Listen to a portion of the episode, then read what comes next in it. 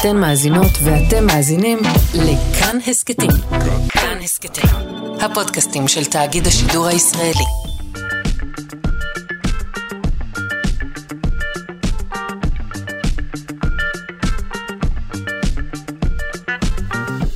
שלושה שיודעים.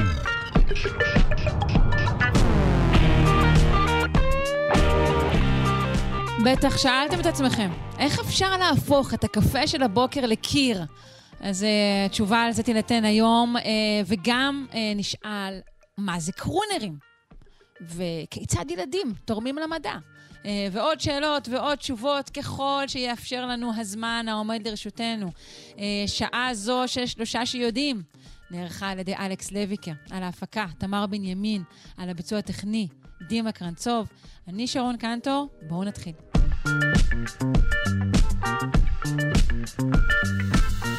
אנחנו מציינים בימים אלו 46 שנים לשיגורן של וויג'ר 1 וויג'ר 2, או בעצם כמו שיש למנות אותן, לדעתי, וויג'ר 2 וויג'ר 1, כי וויג'ר 2 אה, שוגרה קודם לכן, ב-20 באוגוסט 1977. אנחנו רוצים אה, לחזור לחלליות וויג'ר בעזרתו של איתי נבו, עורך הראשי של אתר מכון דוידסון לחינוך מדעי וכתב לענייני חלל. שלום. אהלן, בוקר טוב. היי, בוקר טוב.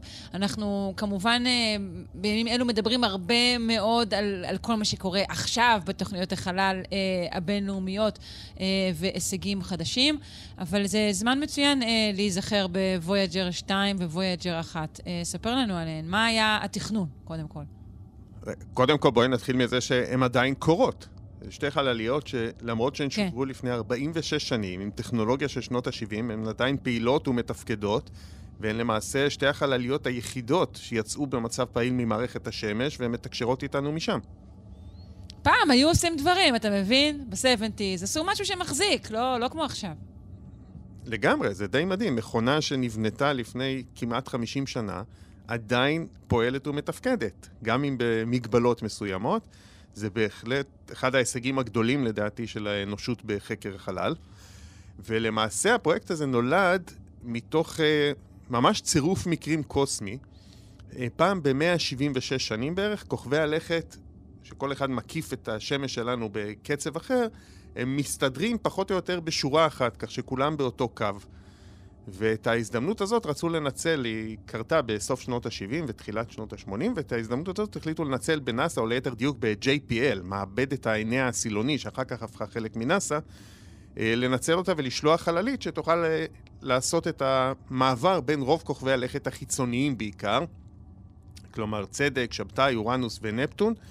אה, שני האחרונים עוד לא נחקרו בכלל עד אז, ובזכות הקרבה הזאת יחסית בין כוכבי הלכת אפשר לעשות את כל המסלול הזה בזמן יחסית קצר בעזרת מה שנקרא מקלעת כבידתית, כלומר להשתמש בכבידה של חלק מכוכבי הלכת כדי לקבל עוד דחיפה ועוד מהירות להמשך המסע. וזה בדיוק תגיד, רגע, זה דבר שהוא נפוץ? זה דבר שהוא נפוץ? זאת אומרת, לנצל אה, אה, מצב אה, קוסמי כלשהו כדי אה, לעשות פעולה? תראה, התמרון הזה של מקלעת כבידתית, משתמשים בו הרבה מאוד בחלליות שנוסעות למרחקים גדולים, לחלקים החיצוניים של מערכת השמש בעיקר.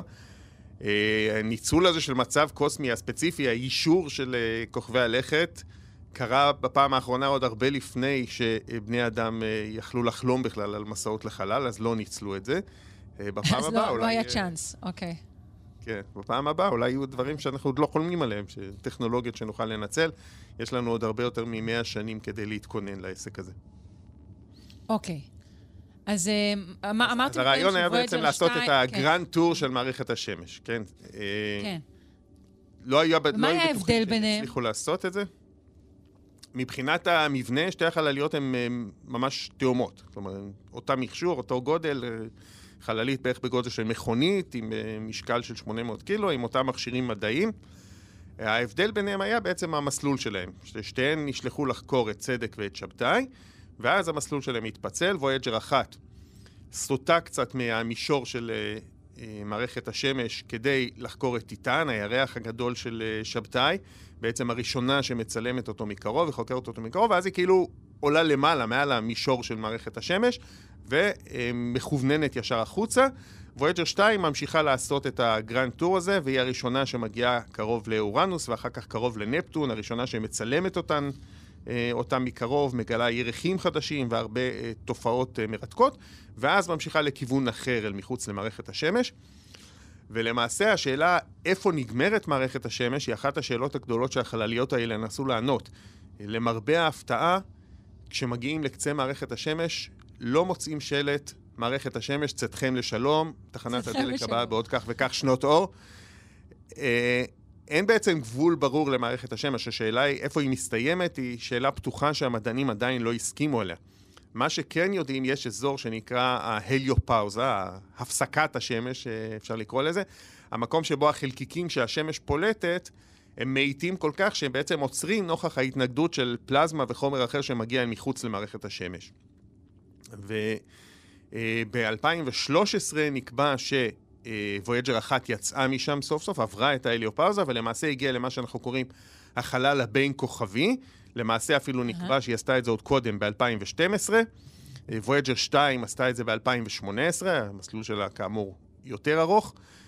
ואנחנו יכולים להגיד שהם יצאו אל החלל הבין כוכבי, אם כי יש חוקרים שטוענים שכדי לצאת ממערכת השמש באמת, הם עוד צריכים לעבור את ענן אורט, עננת אורט, אזור שהוא עדיין בהשפעת השמש שלנו מבחינת הכבידה, כך שאם הם ירצו לחכות עד שהם יעברו את זה, צריך לחכות עוד סדר גודל של 28 אלף שנים.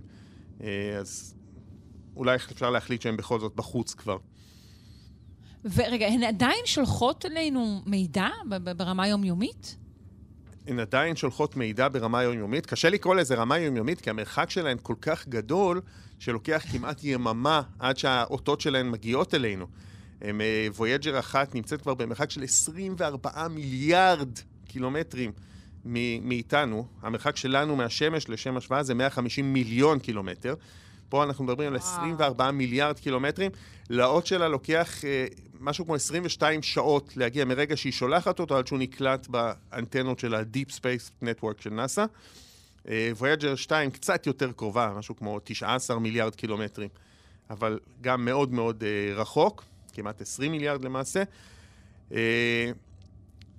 יש עוד דבר אחד מלבד הדברים שציינו על, ה, על המבנה uh, שלהן, זה שהן מצוידות במעין uh, תקליט זהב, נקרא לזה, uh, שמכיל מידע על כדור הארץ, נכון? למקרה שנפגוש שם... Uh, חיים תבוניים שירצו לדעת עלינו משהו.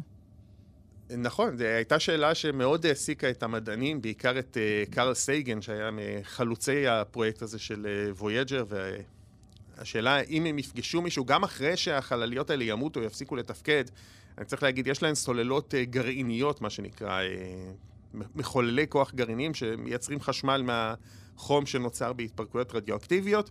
הם כנראה יתפקדו עוד כמה שנים, ואז יכבו סופית. אבל הם ימשיכו לטוס באותו מסלול במהירות עצומה של 17 קילומטר לשנייה ולהתרחק מאיתנו. וויג'ר אחת תעבור בעוד כמה עשרות אלפי שנים לא רחוק מכוכב בשם גליזה 445, וויג'ר 2 יכולה להגיע לאזור של כוכב סיריוס בעוד משהו כמו 300 אלף שנים. ויכול להיות שאי שם בדרך הם יפגשו את אותם יצורים תבוניים, ואז השאלה מה היצורים האלה יוכלו ללמוד על ה... ציוויליזציה ששלחה את החלליות האלה למרחקים אה, כל כך עצומים. ובאמת שמו עליהם, כמו שאמרת, תקליט מזהב, ממש תקליט שאפשר לנגן אותו. אה, יש עליו אה, הקלטות של נאומים של בני אדם, של קטעי מוזיקה, תמונות, וידאו קצת, קולות של בעלי חיים. אני מדמיינת ממש המון דברים את, ש... את את החייזר שיגיע לכאן בעוד 300 אלף שנים וישאל, אבל איפה צ'אק ברי? הבטחתם את צ'אק ברי, למה הוא לא פה? אה, שאלה טובה. אם הוא ימצא אותו. אגב, השאלה איך לנגן את התקליט הזה היא גם לא פשוטה. יש הוראות בינאריות אה, על התקליט, איך, אה, על החללית, איך לנגן את התקליט, איך להוציא בעצם את המידע שעצור בו.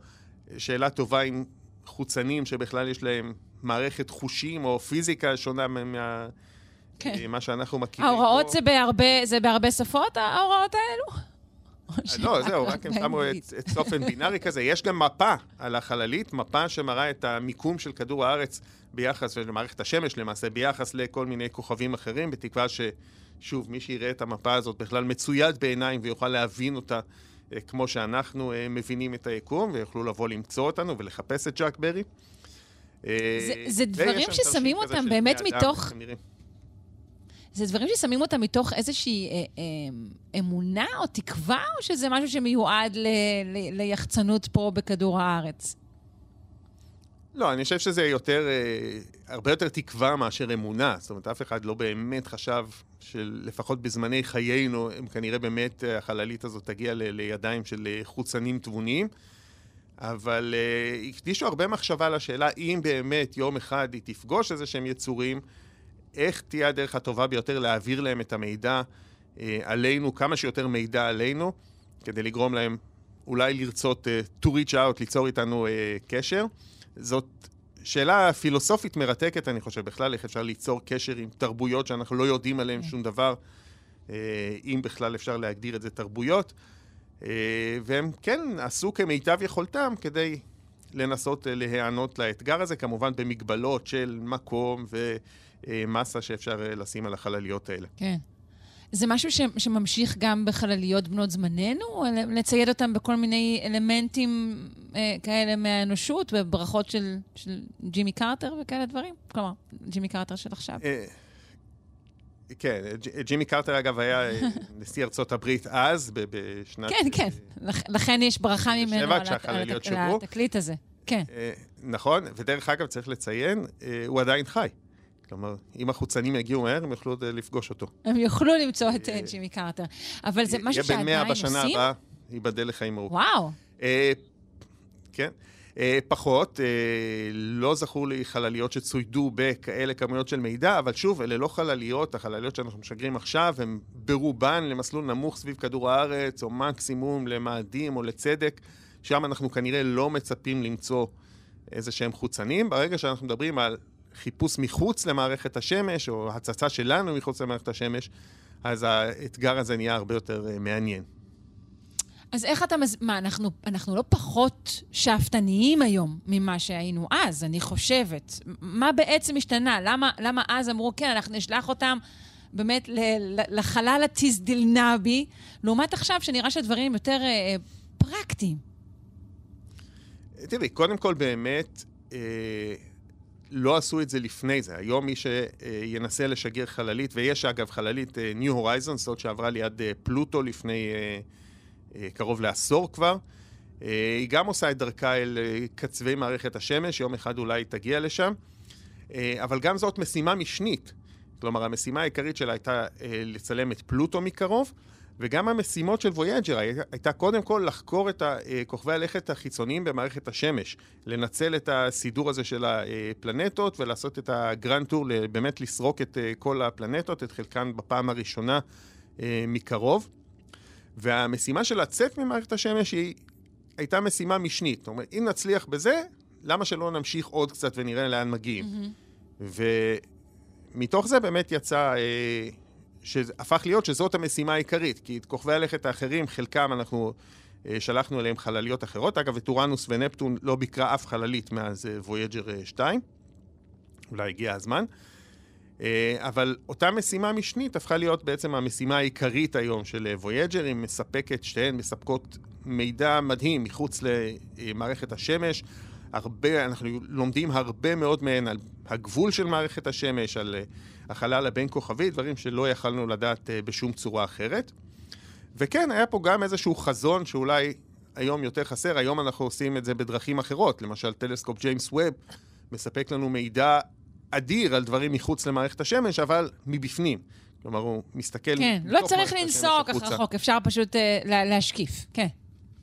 זה לא שלא צריך, זה דרך אחרת לעשות את הדברים, היא מספקת מידע אחר, לא פחות uh, מעניין ומרתק, ובהשקעה לא פחות גדולה. אגב, הפרויקט של ג'יימס uh, ווב היה הרבה יותר יקר מפרויקט של וויג'ר, uh, בסדרי גודל.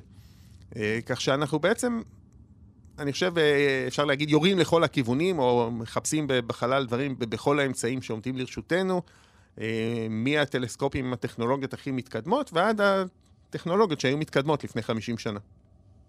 כן, אז uh, נציין שוב, uh, 46 שנים uh, לשיגורן של חלליות וויג'ר, שעדיין נמצאות שם בחלל. אני מודה לך מאוד, איתי נבו, עורך ראשי של אתר מכון דוידסון לחינוך מדעי וכתב לענייני חלל. יום טוב, תודה. תודה רבה.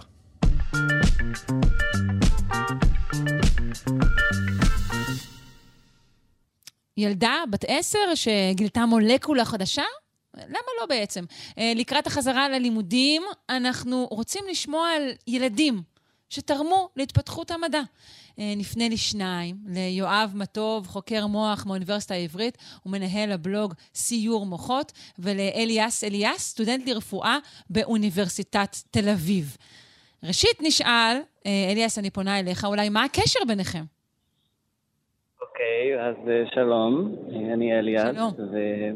יואב היה, הוא היה המנחה שלי בתחרות של מדענים ומפתחים צעירים של מוזיאון המדע בירושלים. אה, תחרות בעצם של, של אה, ילדים בתיכון שעשו מחקרים או פרויקטים, והוא הנחה אותי בתחרות הזאת, שבה זכיתי במקום שני, וגם בתחרות של אה, האיחוד האירופי, שבה ייצגתי את ישראל. עד כמה הזרעים האלו שנזרעו בך כשהיית קטן, אה, אפשר להגיד, עד כמה הם השפיעו אה, על המשך חייך? אמ, אני יכול להגיד שהם השפיעו מאוד, כי מה שאני עשיתי בתיכון זה בעצם אה, חקרתי במעבדה שהתעסקה בטרשת נפוצה, שזו מחלה אוטואימונית, וזה היה בתחום הנוירולוגיה גם. וזה עזר לי להבין שמחקר מאוד מעניין אותי, ובמיוחד בתחום הזה, מאוד uh, אהבתי את התחום, ואחר כך גם ידעתי שאני רוצה ללמוד רפואה, וגם uh, להתעסק במחקרים. אני גם עובד עכשיו במעבדה שהיא חוקרת גם uh, נוירולוגיה וגם באותו תחום, ואני חושב שאני רוצה להמשיך בזה. נפלא. יואב, תגיד, מה אתה רואה אה, בחשיבה מדעית אצל ילדים? ילדים, אה, כמו שפגשת את אליאס כשהוא היה קטן יותר, צעיר יותר, אה, ובכלל בעבודתך? אה, קודם כל, אין, אני לא חושב שבני אה, נוער צעירים יותר לא יכולים לעסוק במדע, הם לחלוטין יכולים, ויש הרבה חבר'ה שעושים את זה, ואליאס באמת היה אחד מהם. המון המון מצטרפים היום אה, למעבדות אה, כבר בזמן התיכון, אה, ולוקחים חלק בפרויקטים מאוד מאוד מרשימים. העבודה של אליאס על טרשת נפוצה הפילה אותנו מהרגע הראשון, וכמוהו יש עוד הרבה אנשים אחרים, גם אצלנו במעבדה שבה אני נמצא, יושבים תיכוניסטים לא מעט, והם בדרך כלל יוצרים, מה שעושים זה שהם עובדים בשיתוף עם איזשהו דוקטורנט שמנחה אותם ושעובד איתם מהרגע הראשון, אה, אה, ובעצם עובדים ביחד. עכשיו, אה, מבחינתנו הם חוקרים לכל דבר ועניין. אז נכון, כמובן של חיית מעבדה, כלומר למישהו שחי שנים את העבודה, את העבודה המעבדתית ומביא מחקרים לעומק, יש תמיד יותר ניסיון, אבל תיכוניסטים, יש להם את ה... תמיד טוב שיש אנשים שיש להם את הכיוונים שלהם, את הרעיונות שלהם, ואני תמיד, תמיד, תמיד מגלה שאני לומד מהם לא פחות ממה שאני מלמד אותם. אה, וזו ממש לא קלישאה, כי זה באמת נכון. ואנחנו רואים את ההשתתפות שלהם באמת בפריצות הדרך הגדולות היום במדע, אה, כאיזושהי הוכחה לכך שבאמת אה, בני נוער יכולים להיות מעורבים וצריכים גם להיות מעורבים בעשייה המדעית. והנה עובדה, אה, אצל אליאס באמת זה בא מהבית, הרבה פחות אה, בטח מאיתנו, ואומנם המעבדה שבה הוא עבד בטכניון, כמובן יש להם תפקיד מאוד חשוב, אבל אה, בלי ספק גם לחינוך מהבית יש, אבל אנחנו מאוד מאוד מקווים ומאוד מאמינים שמה שהם לומדים, מה שהם לומדים מהעבודה המעבדתית ומה שהם מסיקים מלהתעסק במחקר, הוא משהו שגם הם לוקחים איתו קדימה, ולא משנה אם הם נשארים בעולם המדע, אה, או אם הם לא נשארים, או אם הם הולכים לאיזשהו תחום אה, אה, קרוב ובעצם מנצלים את הידע, מנצלים את הכלים שלהם כדי להפיץ אותו הלאה. כן. אה, יש גם אה, מקרים, אולי, לא יודעת אם זה קוריוזים או לא, של ילדים צעירים מאוד, אה, שאפילו קידמו את המדע, נכון? אתה הבאת בתורך דוגמה של ילדה בת עשר לדעתי, נכון? שגילתה כן. מולקולה חדשה? נכון מאוד. יש בהחלט דוגמאות כאלה, אני אגיד כמה, את רוצה שאני אספר איזה כמה מילים עליה? זה באמת כן, סיפור. תן לנו איזה דוגמה אחת או שתיים שנתבשם, כן, ונגיד, אוי, אה, הילדים הקטנים, כמה הם משעשע. חכמים. אז נגיד, נספר איזה סיפור או שניים משעשעים, אז אחד שאני מאוד אוהב זה אה, באמת אה, אה, על אה, ילדה בת עשר מארצות הברית, אה, שהמורה שלהם לכימיה פשוט נתן להם לשחק עם מולקולות. אה, יש היום מודלים שאפשר לבנות באמצעותם מולקולות, מודלים מאוד פשוטים, זה נראה קצת כמו לגו. והוא לימד אותם את הכללים בסיסיים של אה, קשרים בין אטומים, והיא פשוט שיחקה עם, ה, אה, עם המולקולות באשר הם לפי הכללים, עם החלקים של המולקולות באשר הם לפי הכללים שהוא לימד אותה, ואז היא הגיעה אליו ואמרה לו, היא הגיעה אליו עם איזשהו מודל שנראה מאוד מאוד מורכב, והיא אמרה לו, נראה לי שהדבר הזה הוא אמיתי, כאילו, והיא שאלה האם באמת מדובר במולקולה אמיתית. המורה, במקום להנהן ולא לעשות כלום, הלך ובדק, כי באמת זה היה נראה לו כעונה על כל חוקי הכימיה, ומסתבר שמדובר במולקולה תיאורטית, כלומר מולקולה שעדיין לא התגלתה בטבע, אבל היא בהחלט מולקולה אפשרית, ואפשר לייצר אותה במעבדה. והילדה הזו, בכיתה, בגיל מאוד מאוד מאוד צעיר, כאילו, עוד בזמן היסודי, אה, הלכה וגילתה מולקולה. ויש ופה אתה מתאר כמו- משהו שקרה באמת, שנשמע לפחות על פניו, משהו שקרה ממש מתוך ה... הילדיות עצמה, כלומר, מתוך אולי אה, מחשבה שהכל אפשרי, או אי ידיעה של כל העולם כולו, מתוך זה בעצם אה, נולדה אה, המולקולה התיאורטית הזאת. מתוך זה הגיעה המציאה. בעיניי זה קודם כל מתוך סקרנות, מתוך הגדלת ראש, שאנחנו רואים שקורית גם בגילים צעירים מאוד. אה, ולא רק בגילאים מבוגרים, ואולי, את יודעת מה, את קוראת לזה ילדיות, אבל אולי אנחנו קצת סוגרים את עצמנו מחשבתית ככל שאנחנו הולכים כן, ומתבגרים. לא, אני אומרת את זה ל- לחיוב אה, לעולם הילדים. באמת, שהוא פתוח מספיק כדי לגלות משהו כזה.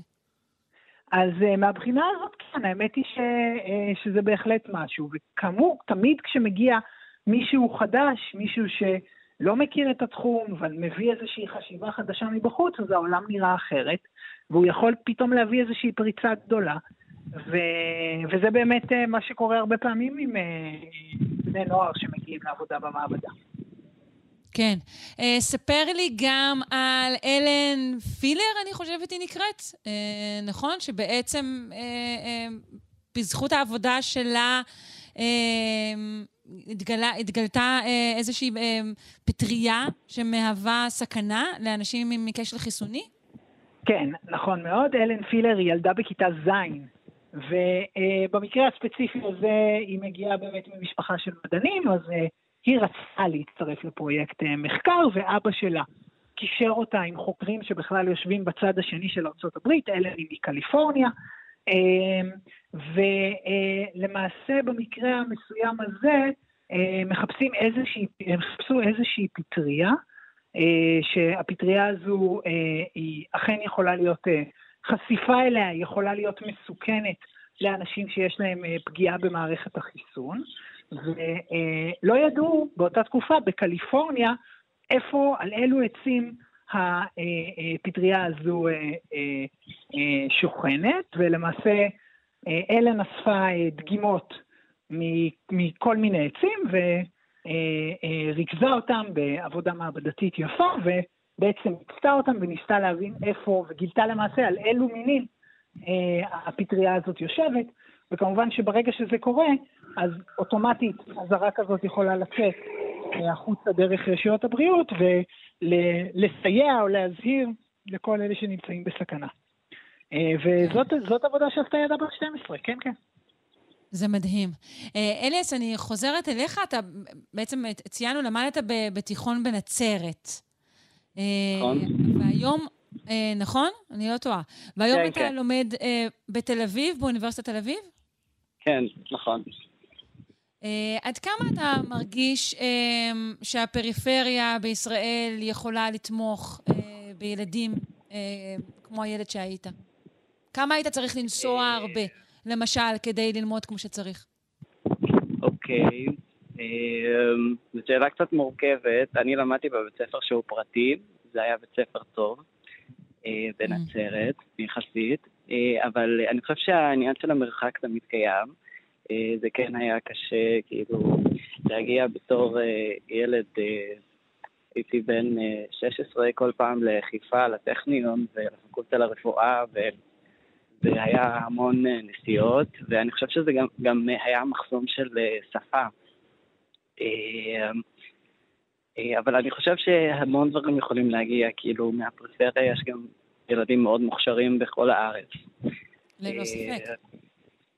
הבעיה היא שאין מספיק תוכניות מצוינות בפריפריה, לא שאין ילדים מוכשרים. ואתה יודע, הדבר הזה הוא גם כדור שלג, כי כן, זה צריך להיות גם נגיש. זה גם בעיה של נגישות. אבל יש אה, תוכניות. מה שאני עשיתי זה היה דרך תוכנית אלפא, יש גם, כאילו למרכז מדעני עתיד, יש לנו תוכניות כן. כמעט בכל הארץ. אני ממליץ לילדים בתיכון או לפני לקרוא על התוכניות. נכון, יש תוכנית אה, אלפא, יש תוכנית אודיסאה, יש כל מיני תוכניות. אה, יפה, אני מודה מאוד אה, לשניכם, אה, גם כמובן בעקיפין אה, לכל הילדים שתרמו להתפתחות המדע, אה, ולכל המבוגרים שהובילו אותם בסבלנות במסע הזה שלהם. יואב מטוב, חוקר מוח באוניברסיטה העברית ומנהל הבלוג סיור מוחות, ואליאס אליה, סטודנט לרפואה באוניברסיטת תל אביב. תודה רבה. תודה, תודה. תודה.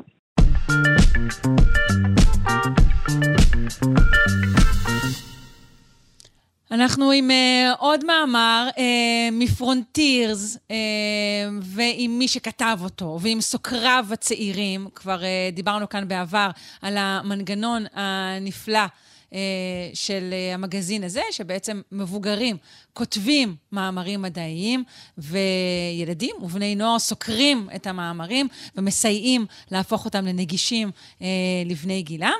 והיום אנחנו רוצים לדבר על מאמר שעוסק ב... תורת המשחקים, אה, ובעיקר אה, בשני מושגים, במעגליות ובשיווי משקל.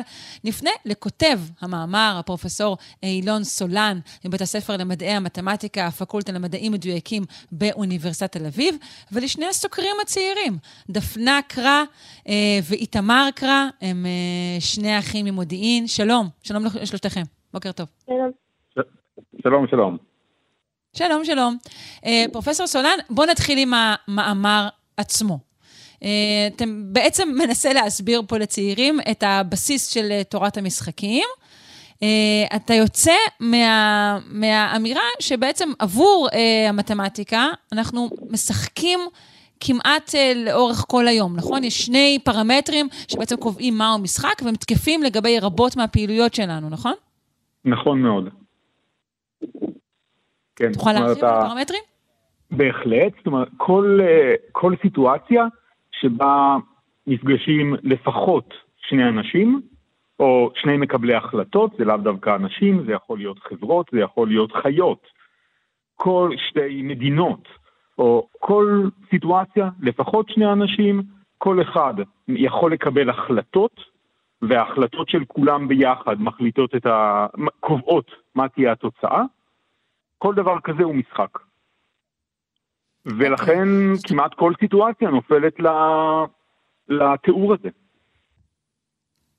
אוקיי, okay, עכשיו מכאן אתה ממשיך, זה, זה ברור, אה, ואתה נותן דוגמאות של באמת משחקים כאלה, שהם משחקים שיתופיים ומורכבים, אה, נכון? כמו אה, שחמט למשל, או כדורגל, אבל אתה אומר, משחק מחשב שבו אתה משחק עם עצמך, הוא לא תקף לענייננו.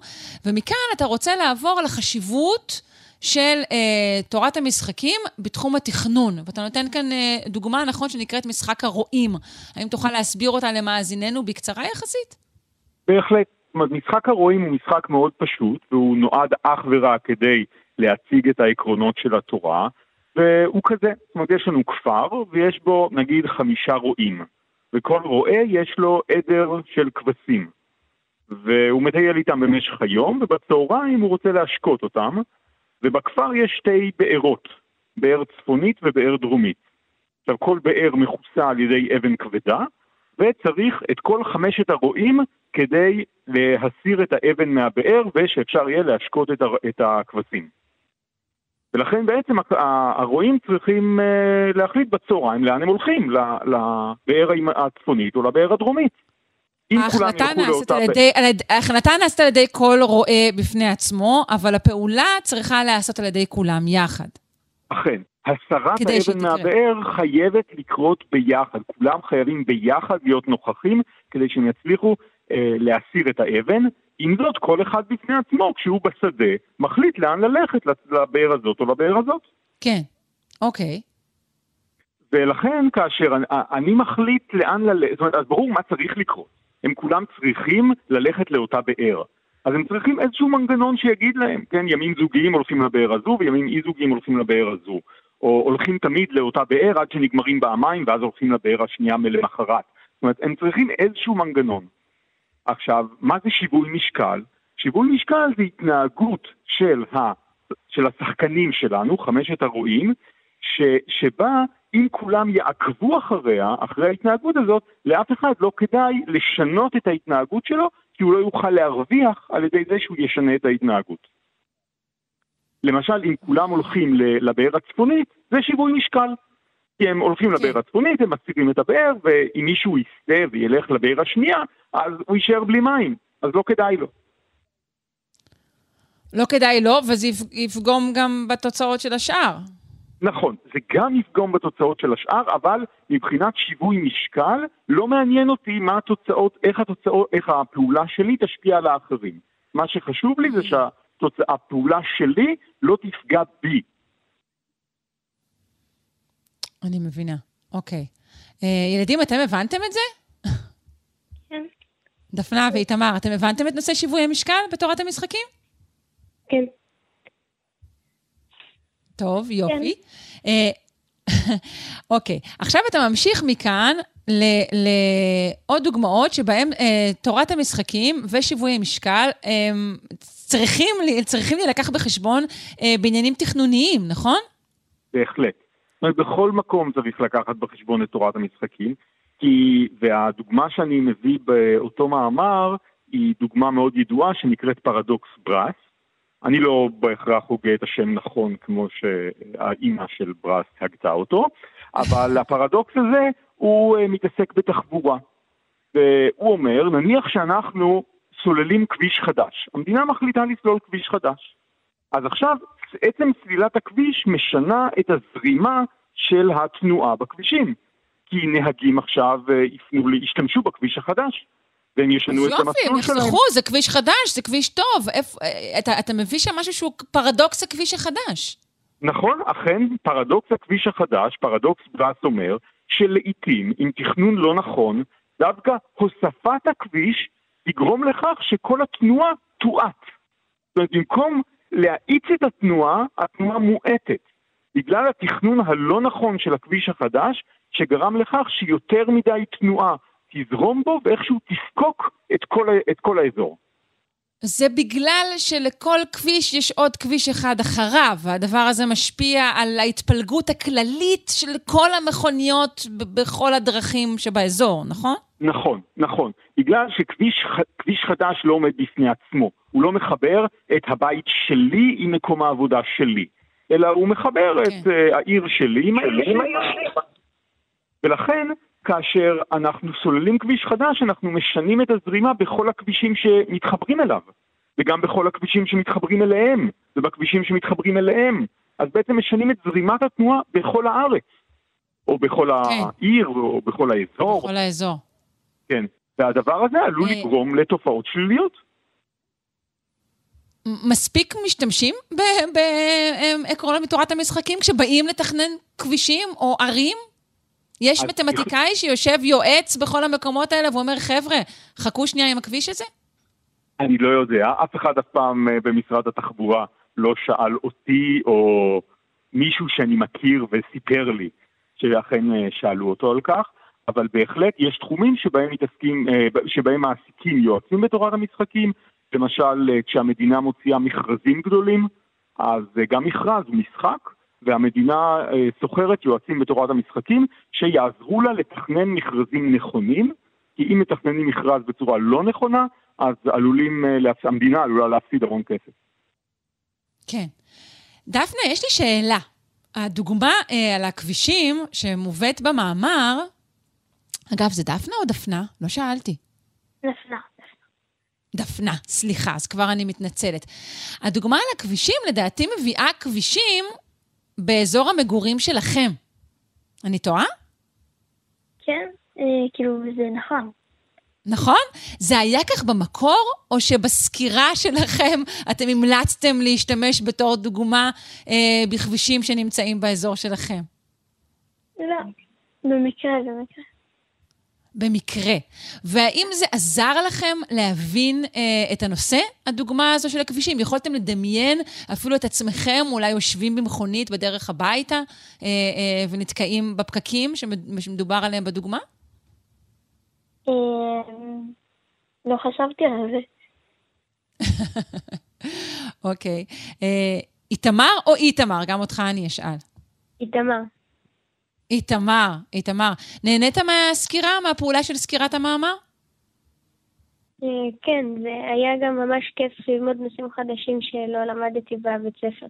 וגם נהנינו יש- ללמוד עם אבא שלנו, שתמיד ידע להסביר ולגרום לדברים להיראות פשוטים יותר. נהדר. יש משהו ש, שתיקנתם אה, במאמר שאמרתם, רגע, זה לא מספיק ברור, כדאי להנהיר את זה בצורה טובה יותר?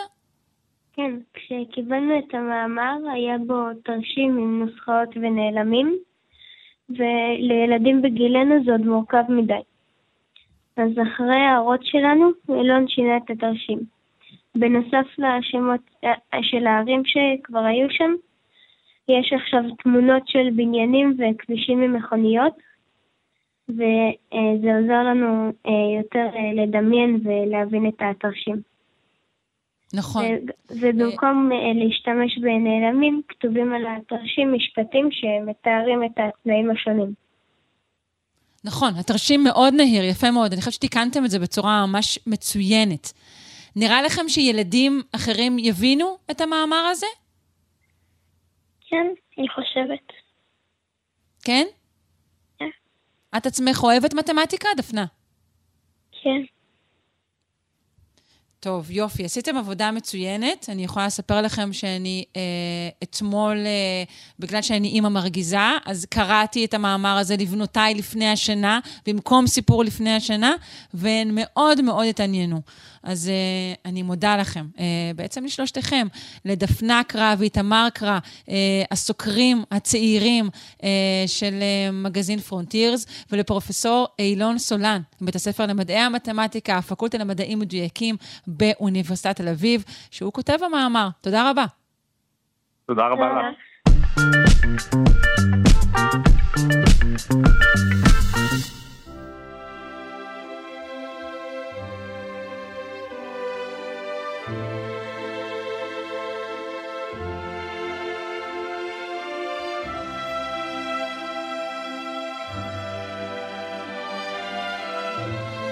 אנחנו עם פינת השירה של רונה ישראל קולט, מורה לפיתוח קול וחוקרת קוגניציה ווקאלית באוניברסיטה העברית. שלום. שלום. על מה נדבר באמת- היום? אז נדבר, אה, כמו שהבטחתי, על ה crooners, עם לכתו של הזמר. טוני בנט, באמת לא הספקנו להחזיר לו את הזרקור, אז נדבר גם עליו וגם על התופעה התרבותית שהיא קרויה כן. זמרי ה crooners, ובאמת כמו טוני כל... בנט, ה crooner האחרון. הקרונר האחרון, זהו. אז הם באמת גם שיקפו את רוח התקופה וגם עזרו לעצב אותה. אז מה זה באמת קרונר? זה קודם כל אה, פירוש הפועל to croon, זה להמהם או לזמזם, וזה מה שאימא עושה, או אבא, כשהם... זאת אומרת, זה משהו מאוד אה, נינוח, ולמה זה באמת נבחר? כדי לתאר את ההבדל והחידוש בהפקה הווקאלית לעומת ההפקה שהייתה באופנה והייתה מקובלת לפני זה. אז בתחילת שנות ה-20 של המאה הקודמת, שזו התקופה שאנחנו מדברים עליה, אה, ההתפתחות של הסגנון הזה מקבילה להתפתחות של פיתוח המיקרופון ושידור מוזיקה ברדיו, זה הלך יד ביד. והטכנולוגיה גם אפשרה וגם הכתיבה את אה, מאפייני הז'אנר שהם, כמו שמשתמע, שירה רכה בקול נמוך כן. ומלטף. זה, זה. כרגיל, הטכנולוגיה והאומנות, אה, את יודעת, הן מצ, מצעידות אה, זו את זו. חושבת שאולי הטכנולוגיה יותר את האומנות אני, זה באמת לא, אף פעם זה תמיד, תמיד מפתיע אותי כמה שהם באמת הולכים יד ביד, כי חושבים שאולי זה באמת שיקוף של איזה הלך רוח חברתי, אבל זה בדרך כלל, לטכנולוגיה יש באמת... אה, אה, יד ורגל חשובים מאוד בעיצוב התרבות שלנו, בעיצוב התכנים שאנחנו רוצים לצרוך. אבל באמת, אה, בואי נבין למה זה נעשה כה פופולרי, ובאמת ההשפעה של הטכנולוגיה, אז בואי נשמע אל, את הסגנון הקודם, נשמע את אל ג'ולסון שר את אוהיו. Slim and tall, girl is plump and small, very mild ones, rather wild ones, I've had them all. From now on, with women I'm done. אז אי אפשר באמת להגדיר את הקול של אל ג'ולסון, שבשיאו הוא היה הבדרן הגדול. בוא נלך למישהו אחר, פרינס של, ה, של התקופה שלו, אה, אז הוא באמת, אי אפשר להגדיר את הקול שלו כמלטף, כי גם לו היה לו קול מלטף, הוא היה חייב להדגיש את הנזליות ואת הצליל המאנפף בגלל שהצבע הזה, או האוברטונים האלה, אפשרו לו להישמע ב music hall עד לשורות האחרונות. זאת אומרת, זה היה תלוי האקוסטיקה של התקופה. אז במובן הזה המוזיקה הפופולרית דמתה למוזיקה הקלאסית כי הם היו צריכים, המבצעים, להשתמש בטכניקה על מנת שהגוף שלהם עצמם יהיה המגבר. זאת אומרת, אקוסטית, קולות גבוהים ומאנפפים, הם חותכים ועוברים יותר טוב באוויר. ואל תשכחי כן. שיש גם תזמורת שלמה, מאחורייך אין פלייבק. אז באמת, שוב, הדרישות האקוסטיות הכתיבו את המאפיינים של המוזיקה הזו. היא חוזרת אל עצמה, יש חרוזים בולטים, יש מילים פשוטות, פשוט כי קשה להבין ממרחק ללא מיקרופון את הניואנסים, ולו הם רצו להגבר את הקול, הם היום משתמשים במגפון, שזה דמה לצינור שדרכו הקליטו את התקליטים של התקופה, הקלטה אקוסטית. זאת אומרת, לתוך משפך, לכן צריך לשיר כמה שיותר חזק וכמה שיותר חודר. ואז בסביבות 1925 מתחילה תקופת ההקלטות האלקטרוניות עם התפתחות הרדיו שדחף להמצאת המיקרופון החשמלי. אז זה יכול היה לתווך דקויות ווקאליות של ניואנסים דקים, וזה כבר משפיע על, על השאנר כולו.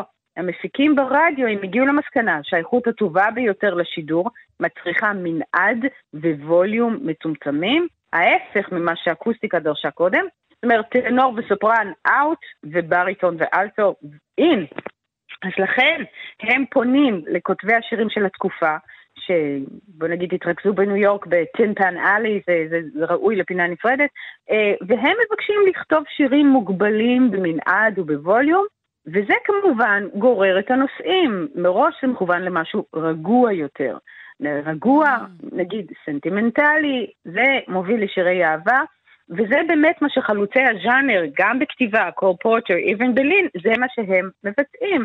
והחלוצי הקרונרים זה ג'ק סמית המלחשש, ג'ין אוסטין, ואלה שבאו בעקבותיהם רודי ואלי. בואי נשמע את אחד מכוכבי שנות ה-20, את רס קולומבו, שר את Prisoner of Love.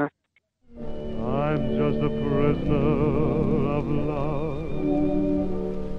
What's the good of my caring if someone is sharing those arms with me? אוי, כמה שזה יפה, כמה שזה יפה. באמת, אז השם האמיתי שלו היה רוג'ריו, אוג'ניו די רודולפו קולומבו. ולמה באמת הז'אנר מזוהה עם בין המהגרים האיטלקי? גם בגלל הקשר לאופרה ולמסורת הבלקנטו שהמשפחות האלה הביאו מהמולדת הישנה.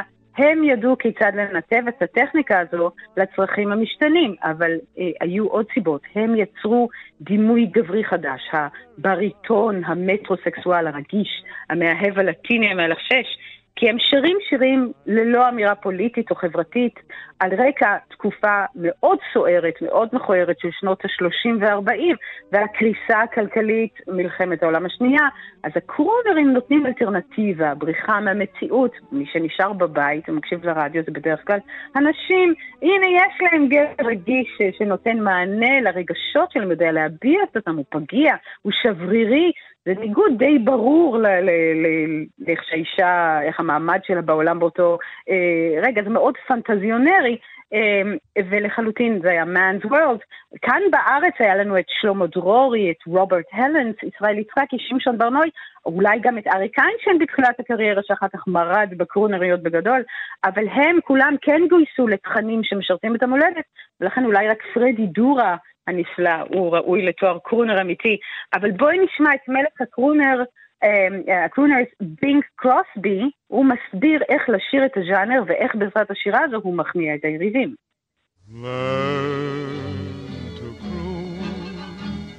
if you want to win your heart's desire.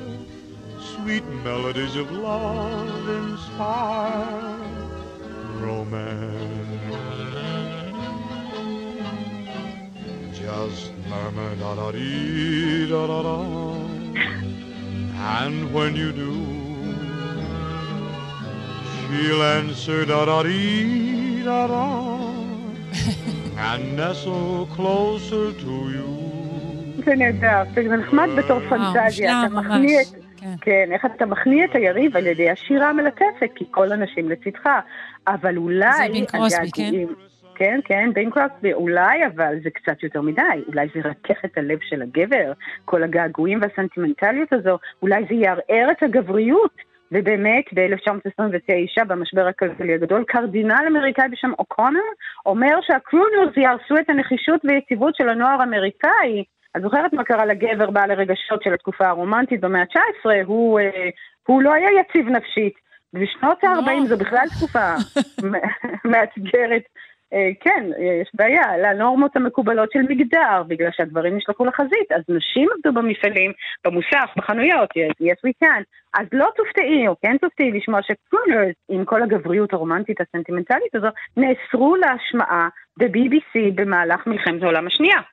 כיוון שזה מרכך ויכול לערער את הנחישות של הלוחמים בשדה הקרב, כל הגעגועים האלה. זה בטח יותר בגלל שזה מלבב את ליבותיהן של הנשים שנשארות מאחור, הן שוגות בכל מיני אשליות רומנטיות, מתאהבות בזמרים.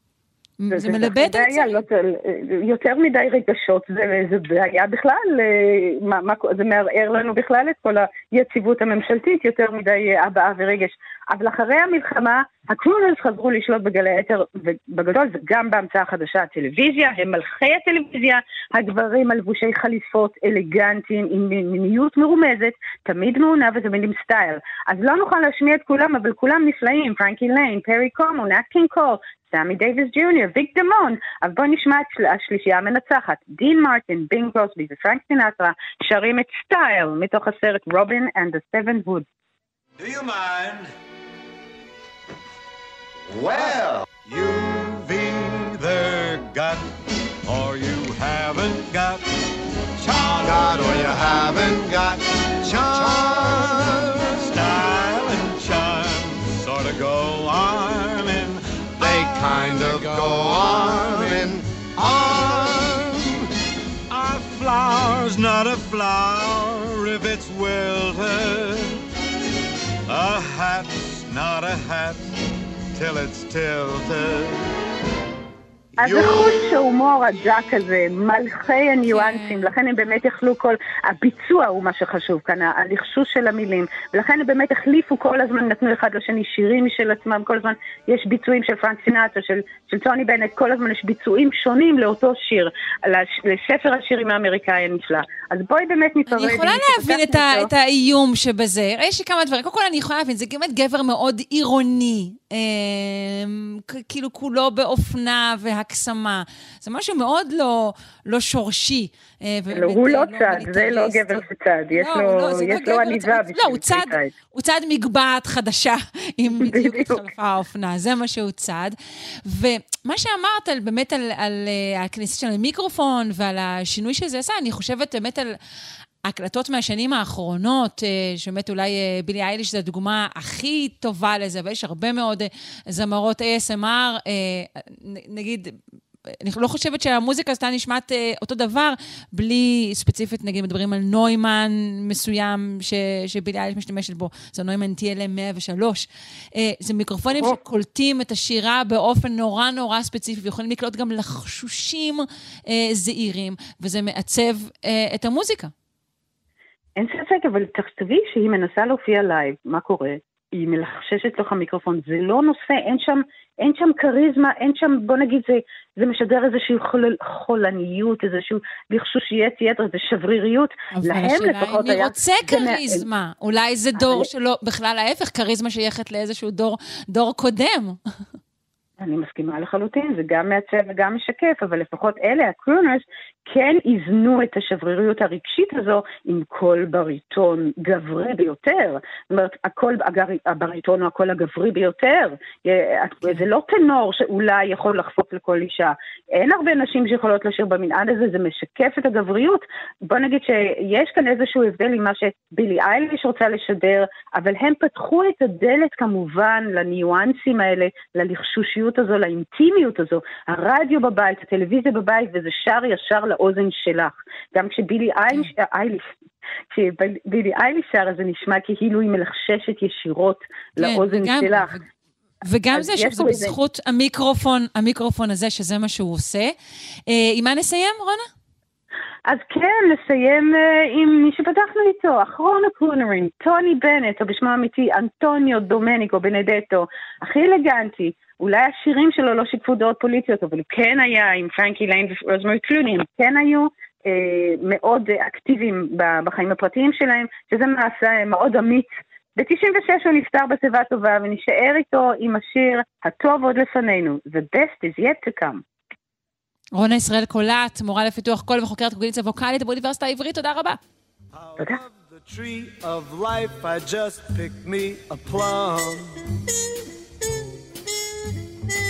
You came along and everything started to hum.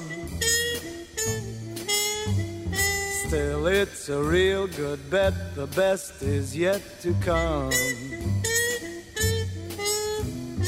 The best is yet to come, and babe, won't it be fine? You think you've seen the sun, but you ain't seen it shine. Wait till the warm up's underway. Wait till our lips have met. Wait till you see that sunshine day. You ain't seen nothing yet.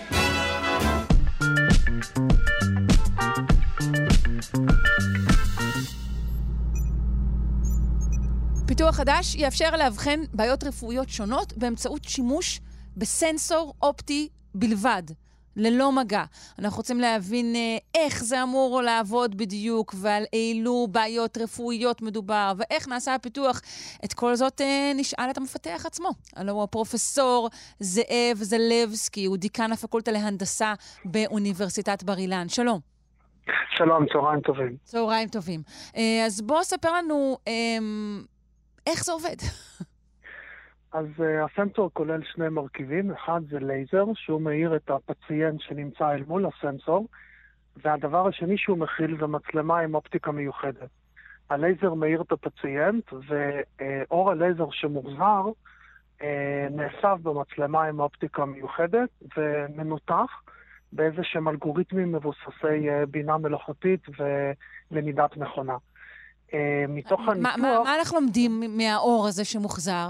אז מה שאנחנו לומדים מניתוח תבנית פיזור אור הלייזר זה על תנועות או רעידות ננומטריות מאוד קטנות שקיימות באזור אה, שהואר על ידי אור הלייזר. ורעידות כאלה יכולות להיות משויכות להרבה, אה, להרבה פרמטרים ביו-רפואיים, בין אם זה דברים שקשורים ל-vital bioscience, כמו נשימה ופעימות לב, ובין אם זה קשור לדברים ש... אה, אה, מתבססים על זרימת דם לאותם מקומות, כיוון שדם מגיע בפולסציה, זה גם רעידה. ומתוך השילוב של שני הדברים האלה אפשר בעצם להפיק לא רק אה, תובנה של איזשהו פרמטר ביו-רפואי, אלא למעשה לממש סוג של סטטוסקופ מרחוק. כמו שרופא יש לו סטטוסקופ שהוא מקשיב ל, לרעש הלב ולרעש הנשימות, אז אותו דבר קורה פה בלי הצורך להצמיד את המכשיר לחזה או לגב של הפציינט. אפשר לשמוע את הרעשים שקשורים לנשימה, לפעימות הלב, ולהפיק פרמטרים ביו-רפואיים, ומזה לעשות את הדיאגנוסטיקה הרפואית. אבל מה היתרון על פני הצמדה? נגיד שאנחנו אוהבים הצמדה לצורך העניין. זה יותר מדויק? אז יש פה כמה דברים. הדבר הראשון זה שלא תמיד אפשר לעשות הצמדה. לצורך העניין, הרופא לא נמצא ליד החולה, אלא החולה נמצא בביתו עם המכשיר, או יש כמה חולים בתוך איזשהו חדר בבית חולים ורוצים לנטר את כולם ביחד ואין רופא בתוך החדר. אז עניין הבלי, ללא הצמדה, הוא יכול לטפל בכמות יותר גדולה של נבדקים שאפשר... ניתן לנטר כמה אותם. חולים יחד? אפשר לנטר כמה חולים יחד, בתנאי שהלייזר מאיר כמה uh-huh. חולים יחד okay. ולא אוקיי. חולה אחד. דבר נוסף, יש מקרים שבהם נגיעה או הצמדה היא מסוכנת. לדוגמה, אנשים שיש להם אה, רגליים סוכרתיות ורוצים לבדוק זרימה של דם אה, לאזורים הרלוונטיים, אז נגיעה יכולה לגרום לזיהומים ברקמת העור. וזה שאתה עושה מדידה ללא מגע מרחוק, יש לזה את היתרון, היתרון שלו. עכשיו, מעבר לזה, הדבר השלישי זה שהסנסור הוא למעשה חש לא רק את הקול של פעימת הלב, או לא רק את קול הנשימה, הוא חש הרבה מאוד פרמטרים ביו-רפואיים בו זמנית, ולכן הוא יכול לתת תמונה רפואית הרבה יותר רחבה מתוך מדידה אחת, שזה משהו שסטטוסקופ לבדו לא יכול לתת. רופא הוא מקשיב עם סטטוסקופ, ואחרי זה הוא עושה עוד מדידות, הוא מודד לחץ דם, הוא עושה עוד דברים. פה במכשיר אחד אפשר לקבל את כל התובנה הרפואית אה, ממדידה אחת. ואנחנו מדברים, כמו שאמרת, אה, בעיקר על מחלות לב ריאה, אבל בהחלט לא רק. נכון, אז הטכנולוגיה הזאת התחילה כטכנולוגיה מחקרית במעבדה שלי בשיתוף פעולה עם חוקר מספרד בשם חוויאר גרסיה, ובהתחלה הכיוונים הראשונים הם היו כיוונים מחקריים בלבד, שהתפצלו לכל מיני אפליקציות. אה, ברמה המסחרית, הכיוון המסחרי שאליו הטכנולוגיה הזאת נלקחה הוא באמת לדיאגנוסטיקה של מחלות לב ריאה. אבל במקביל, במעבדה שלי לדוגמה, אנחנו ממשיכים לחקור כיוונים שקשורים לניטור מרחוק של פעילות מוחית, כיוונים שקשורים לניטור, לדוגמה, של כמות גלוקוז בדם בלי לקחת דגימת דם ועוד ועוד. מדובר במשהו שישמש, אתה חושב, יותר לגילוי מוקדם או, לאב... או לאבחונים בשלב מאוחר יותר? אז ללא ספק, המטרה היא בסופו של דבר לתפוס את המחלה בשלב המקדמי שלה, לאור זה שיש פחות ופחות רופאים לחולה, ויש פחות ופחות זמן לרופא להקדיש לחולה. האמצעי הזה יכול להיות אמצעי טכנולוגי גם שישב בבית של החולה או במרכזים כמו אלדרלי קר למיניהם, והוא יוכל אה, לנטר באופן מתמשך את כל הפרמטרים, לייצר תמונה ותובנה רפואית של כל החולים באותו מתחם לאורך זמן, ולהתריע לפני שמחלה הופכת למצב שבו הטיפול במחלה הוא הרבה יותר קשה והרבה יותר יקר גם למערכת הבריאות עצמה. אה, כלומר, מדובר במשהו ש, שעשוי להיות פשוט עד לכדי הפעלה ביתית? כן, בסופו של דבר בהחלט. המכשיר הוא מאוד פשוט, הוא גם אחד היתרונות שלו זה שהוא אגנוסטי, הוא בלתי תלוי, כמעט בלתי תלוי בנקודת העבודה, כלומר זה לא משנה איזה בגדים הפציינט לובש ואיזה זווית הוא, אה, באיזה זווית הוא בדיוק נמצא אל מול הסנסור וגם המרחק אה, לא, המדויק הוא לא כל כך אה, רלוונטי. ולכן בסופו של דבר זה כן, זה יכול להתאים למדידה ביתית שהיא לא תשנה את הנוחות או את ההתנהלות היומיומית mm-hmm. של החולה שעליו המדידה מבוצעת. והיא גם לא צריכה בהכרח שוב נוכחות של איזשהו מנחה, נכון, מומחה, נכון מאוד, נכון. באיזה שלב של, אה, של, של אה, אה, פיתוח או מסחור של הדבר הזה אתם נמצאים? אז בגדול יש פה שני ערוצים במקביל. אני כחוקר באוניברסיטה ממשיך לעשות מחקרים שהולכים לכיוונים אה, של אפליקציות שהן אולי יותר עתידיות, אבל בהחלט יכולות להיות מאוד משמעותיות ברמה המדעית וגם אפליקטיבית לעתיד היותר רחוק. אבל במקביל הטכנולוגיה מוסחרה גם. אה, מה, מהאוניברסיטה, ויש אה, פעילות מסחרית שהיא כרגע בשלבים של מוצר. שמנסים לקדם אותו. המוצר גם קיבל אה, אה, רגולציה של FDA אה, על חלק מהדברים שהוא אמור אה, למדוד, שזה מראה שהוא לא רק מודד מדויק, אלא גם ברמה הרפואית יש רפיטביליות, יש חזרתיות ליכולת המדידה שלו, אה, ושם הכיוון, הכיוון המסחרי הזה הולך רק לנושאים של אה, אבחון מוקדם של מחלות שהן אה, מחלות לב ריאה. אבל כמו שאמרתי, במקביל אני מנסה כחוקר להפשיל עוד כיוונים, כיוונים של אה, למשל גילוי מוקדם של שבץ, או הבחנה בין שבץ אסכמי להמורגי, אה, בעזרת מכשיר נייד וקטן שמבוסס על הסנסור הזה, שיוכל לשבת אותו בבית של חולים או בתוך אמבולנסים, ועל ידי זה למנוע אה, תחלואה או לקצר את זמן השיקום מציל של. האדם שעבר שבץ. כן. אה, טוב, נאחל לך כמובן אה, בהצלחה רבה, אה, ותודה על השיחה הזו, פרופסור זאב זלבסקי. הוא דיקן הפקולטה להנדסה באוניברסיטת בר אילן. תודה. תודה רבה לכם, יום טוב. יום טוב. להתראות.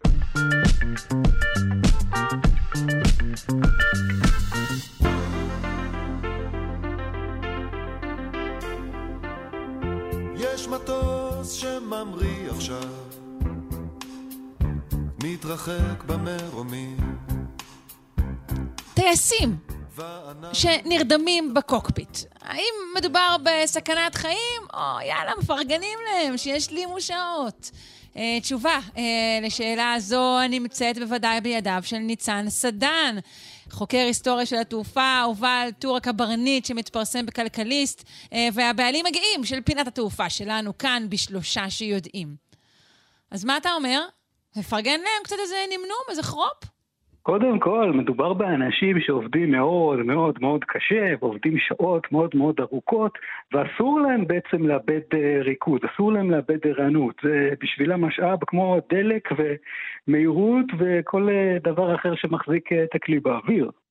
כן, זה, זה די מדהים שהמקצועות הכי קריטיים, גם האנשים הכי עייפים עובדים בהם, נכון? כאילו, מנ- מנתחים, כירורגים וטייסים. אה, כן, והייתי אומר גם מורים, אבל, אה, אפשר, אבל יש כאלה שהתווכחו איתי. אוקיי, אז נכון, הם צריכים לשמור על, על ערנות, וה, וה, והערנות היא בעצם הכלי שלהם. כן, בסופו של דבר טיסה היא, היא עם כל האוטומציה שיש במטוס ועם כל הדברים שהמכונה יודעת לעשות לבד, היא יודעת לעשות לבד דברים לפי איך שמכתיבים לה, והיא יודעת רק את מה שהוכתב מראש.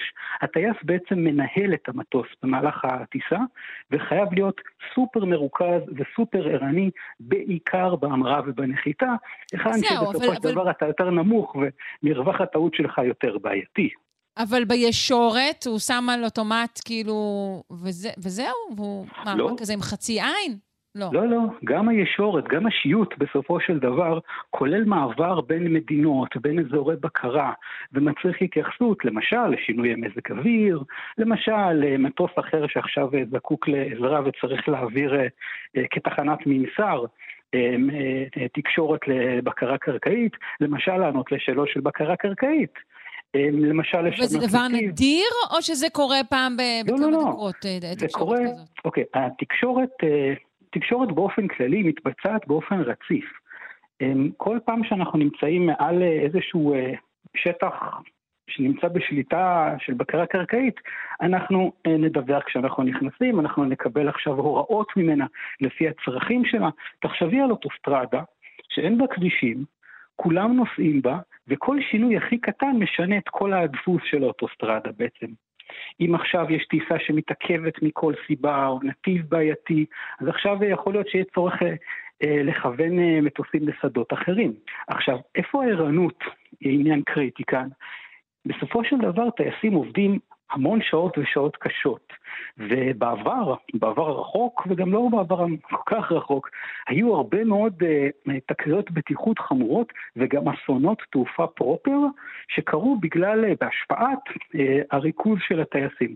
כשאתה לא באמת? ישן ולא מחובר, אתה נמצא בסיכון ליותר טעויות אנוש. אז מה שקרה זה שרגולטורים וגופי מחקר עשו מחקרים מאוד מאוד מקיפים כדי להבין איך אפשר לעזור לטייסים לשמור על ריכוז, אה, כמה טייס צריך לישון על מנת שיוכל לתפקד באופטימום שלו, ו... אה, וחברות, חברות התעופה נאלצו להודות שמה לעשות, גם הטייסים הם בני אדם, וצריך לאזן בין הרצון שלהם שהם יעופו באוויר ויביאו כסף, ובין הצורך שלהם לעשות את זה בצורה בטוחה. וכך כן, נולדו יש לך נהלים... דוגמה לאסון או תאונה שקרו בגלל אה, עייפות של טייס? קודם כל, אמ, בסופו של דבר, טעויות אנוש קורות מהרבה, יכולות לקרות מהרבה סיבות, ואחת כן. מהן זה מצבו האישי של אה, איש הצוות בקוקפיט. ובן אדם שנמצא עכשיו בשחיקה מאוד מאוד משמעותית, הוא יכול להיות פחות ערני, זמן התגובה שלו אה, נפגע. הם, אה, היה מקרה של טייס שניגש לנחיתה בתוואי שטח מעט בעייתי, השתמש באיזשהו עזר קרקע שמשדר לו בעצם את נתיב הנחיתה האופטימלי, והתבלבל בין סוגי השידורים. חשב שהמערכת תיתן לו עוד איזשהו פיד של מידע שלא התקבל, ופשוט טס לתוך האדמה. זה משהו שקרה לפני שנים, היה מאוד מאוד, זה מאוד מאוד נדיר שדברים כאלה, גם אז זה לא היה קורה הרבה.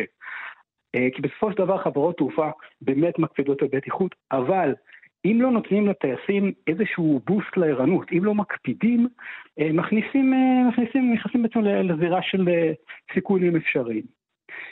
ולכן, רגע, אני רוצה להבין, היום... רגע, לפני זה, היום כן. בעצם בקוקפיט יש ככה, יש שני טייסים, נכון? כן. ומערכת המוחשבת, כן? נכון. בעצם זה שלוש מערכות ששולטות על העסק הזה. לא בדיוק. לא בדיוק, המערכת הממוחשבת יכולה לשמור על נתיב, יכולה, יש הרבה דברים שהיא יכולה לעשות, היא עדיין צריכה שינהלו אותה. היא עדיין צריכה שיגידו לה, עכשיו עושים X, עכשיו מגיבים ל-Y, עכשיו יתבצע שינוי במציאות שאנחנו נמצאים בה, וצריכים uh, לעבור לגובה אחר. זה לא משהו שהיה מתוכנן, זה לא משהו שהיה מתוכנן מראש. והסיבה שיש שני טייסים היא בעצם, למה? אה, אחד שבעצם, נגיד ככה, יש אה, כמה מיני סוגים של חלוקות עבודה, אבל הקלאסית היא שיש אה, טייס אחד שמנהל את המחשב בעצם, שמנהל את ההטסה, וטייס אחד שמבצע בעצם את התקשורת עם הקרקע וכל המסביב. עכשיו, הסיבה שחברות מאפשרות, חברות מסוימות, תחת רגולטורים מסוימים, מאפשרות לטייסים כן לתפוס תנומה בקוקפיט. כן מאפשרות. Okay. כן, אוקיי. מאפשרות, זה משהו שהוא מותר בנסיבות מאוד מאוד מאוד אה, קיצוניות. כשטייס אומר, וואלה, אני רואה שאני עכשיו במצב אה, ערנות בעייתי, מדווחים נוהל, מקבלים אישור לנוהל, הנוהל הזה מפוקח. זאת אומרת, בן אדם שעכשיו יישן בקוקפיט, הוא יכול לישון רק 45 דקות, לא יותר. אה, לאחר המנוחה שלו תהיה תדריך מסודר, החברה תהיה בפוקוס, זה לא משהו שקורה ואז מדווחים עליו, זה משהו שנערכים אליו, מתכננים אותו מראש. ככה גם קורה שהבן אדם שינוח יעשה את זה אך ורק במקטע של המסלול, שהוא לא בעייתי ולא מצריך יותר מדי אה, עומס עבודה.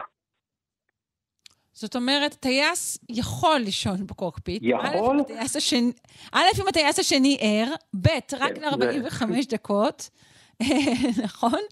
אה, וג', צריך נגיד להשגיח עליו? זהו, זהו. הדייל הראשי נכנס מדי פעם, בודק אם כבר צריך להביא אספרסו? לכל התהליך הזה יש מעגלי בקרה. דבר ראשון, הבן אדם שהניח את הראש ונח עכשיו, הוא יודע שיש לו 45 דקות וזהו. לידו יושב עוד איש צוות שרואה שהוא לא אה, חורג משנתו, וכשהוא מתעורר, הוא באמת בפוקוס ובאמת יודע בדיוק היכן יוצאת הטיסה ומה קורה. הצוות, צוות הדיילים, צוות הקבינה, אה, ידפוק בדלת וישאל אם הכל סבבה כל 20 דקות. ובנוסף יש תקשורת גם עם בקרה קרקעית. החברה עכשיו יודעת שאחד המטוסים שלה, איש צוות שם נמצא בנוהל של אה, מנוחה מבוקרת, זה הכל. אה, יודעים את זה, אוקיי. בדיוק, זאת גם הסיבה. צריך אולי גם להודיע לנוסעים כזה, נוסעים יקרים, אה, כאן הקפטן שלכם, אני יוצא לתנומה קצרה. שלום, כאן הגבנית. אני חושב שאני אנוח קצת. בואו נדבר עוד שלושת רבעי שעה. לא, זה לא עובד ככה. אני יכולה לדמיין את התגובה. עכשיו, עם כל כמה שזה נשמע לנו מוזר, הרי נהג לא יכול להירדם על ההגה, ואם אני עכשיו ארדם על המחשב שלי בעבודה, יצעקו עליי ובצדק. אבל כשמדובר בחיים שלנו, ובערנות שהיא משאב ששומר על החיים שלנו, עדיף טייס שמוריד את הראש עכשיו לאיזה, למנוחה קצרה ויחידה, מאשר אחד שצריך להילחם בעייפות ויגיב פחות טוב במקרה חירום, אם יקרה.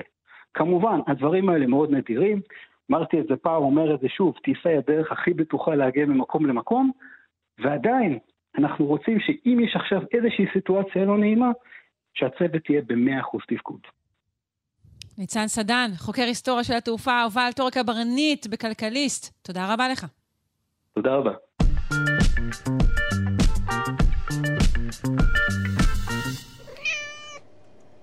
לרוב אני מטילה כאן אה, וטו על uh, סיפורים שעלולים להוציא את דיבתם של חתולים רעה, אבל הפעם uh, עשיתי פה איזה אקספשן. שימו לב, uh, גבר uh, כבן 48 מבריטניה, שננשך לכאורה על ידי uh, חתול רחוב, נדבק בסופו של דבר לכאורה במין של חיידק שמדענים לא ראו מעולם. אה, נשמע על הסיפור הזה מהדוקטור דרור ברניר, מיקרוביולוג באוניברסיטה הפתוחה, מחבר הבלוג חיידקים, נגיפים ושאר ירקות, וחבר בעמותה המדע הגדול בקטנה להנגשת מדע, וגם בעמותת מדעת. שלום. בוקר טוב, שרון. בוקר אור. אז אה, ספר את הסיפור המסתורי של האדם הזה, בריטניה. טוב, בואו נתחיל מזה שזה לא מפתיע שאנחנו מגלים חיידקים שלא נראו אף פעם למדע. כי אנחנו בעצם מכירים מעט מאוד מהחיידקים ש... שקיימים על פני כדור הארץ. אנחנו בעצם מכירים את אלה שאנחנו מצאנו ומעריכים את הכמות, את הכמות של אלה שאנחנו מכירים ב-1 עד 2 אחוז.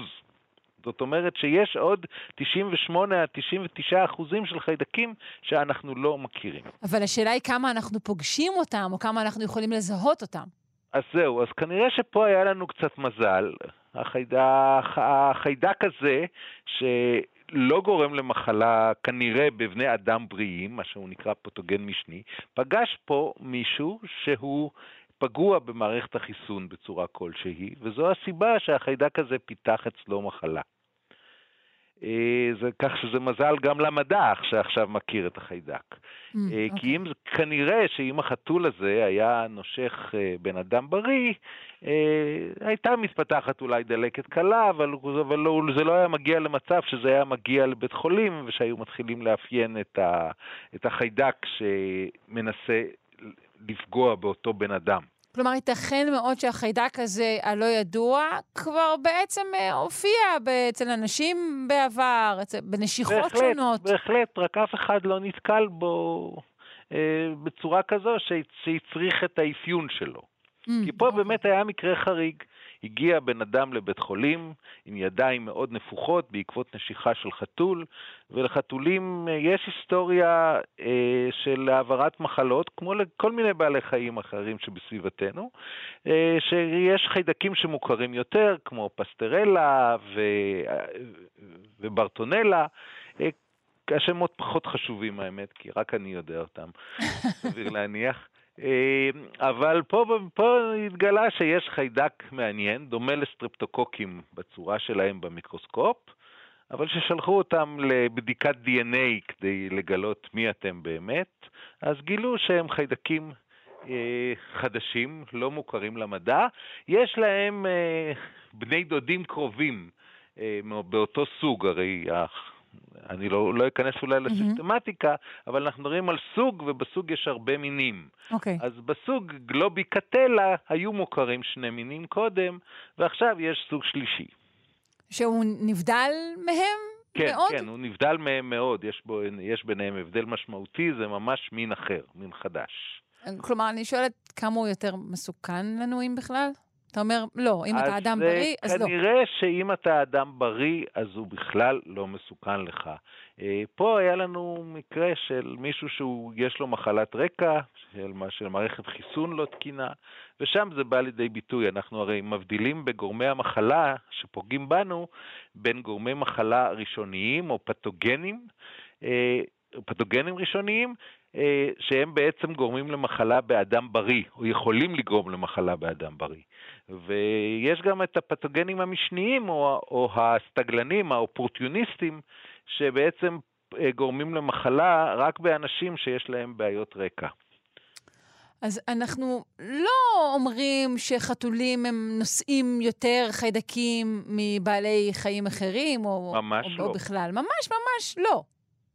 ממש ממש לא. אני סתם יכול, יכול להגיד שבאופן תיאורטי גם אם אדם היה נושך כלב, גם הוא היה יכול להעביר לו איזושהי מחלה מהשיניים שלו. גם אנחנו נושאים כל מיני חיידקים מעניינים בפה שלנו. כלומר, זה עצם המפגש. לא כולם, זה, זה לא, העניין, והעובדה שאנחנו לא כולם אולי... מאופיינים. כן, אנחנו אולי פחות נושכים אה, אה, אה, יצורים אחרים, או פחות צורתים, אבל זה לא שהחתולים או חיות אחרות נושאות יותר חיידקים מאיתנו באיזושהי צורה. דווקא פה הייתי רוצה לחדד את ההבדל בין נשיכה לשריטה. או, אני אשמח. אה, שריטה גם אוספת כל מיני דברים מהאדמה. כי ה, מה לעשות, החתולים מטיילים על האדמה, ואז הם עושים כל מיני דברים על, הצ, על הציפורניים שלהם. נשיכה, זה מדובר בעצם על חיידקים שנמצאים בפה, שהם בעצם חלק מה, שאנחנו קוראים הפלורה הטבעית של החתול. כן. אז מה אני צריכה להעדיף? נשיכה? אה, במובנים האלה, במובנים של חיידקים, לא בשאר המובנים. שוב, אה, לכל, לכל אחד מהם יש את היתרונות והחסרונות שלו, נגיד ככה. אוקיי. Uh, בסדר גמור. אז ראשית, אני שמחה uh, שבסופו של דבר לא הוצאנו uh, דיבתם של uh, חתולים uh, רעה. Uh, כמובן שעדיף uh, לא לחטוף לא נשיכה uh, ולא שריטה, ואם לא... ובכל מקרה, גם אם נכון. חוטפים נשיכה או שריטה, אז בהחלט לטפל ולראות מה קורה. לנקות, לחטא, אם צריך טטנוס, אפשר גם לחדש את זה. אחד הדברים הראשונים שהוא קיבל, הבחור שנפגע, כשהוא הגיע לבית חולים, הוא ישר קיבל זריקת טטנוס ליתר כן. ביטחון, כן? זה, זה מאוד מאוד חשוב לקבל זריקת טטנוס, אם לא קיבלת זריקה כזו בעשר השנים שלפני, כי גם... גם מסמר יכול למשוך אותך, זה פה, לא בהכרח. אבל, זה, אבל פה גם, זה יכול להגיע, זה, טטנוס יכול להגיע גם משריטה וגם מהפה, למרות שבפה זה פחות שכיח, אה, כי, כי זה חיידק מעיים שמופרש בצואה, ולכן הוא יותר באדמה ופחות בפה. הבנתי. יפה מאוד. Uh, אני מודה לך uh, בשמי ובשם אוכלוסיית החתולים. תודה רבה, דוקטור דרור ברניר, מיקרוביולוג באוניברסיטה הפתוחה, מחבר הבלוג חיידקים נגיפים ושאר ירקות, וחבר בעמותה מדע גדול בקטנה להנגשת מידע ובעמותת מדעת. להתראות. תודה ויום טוב.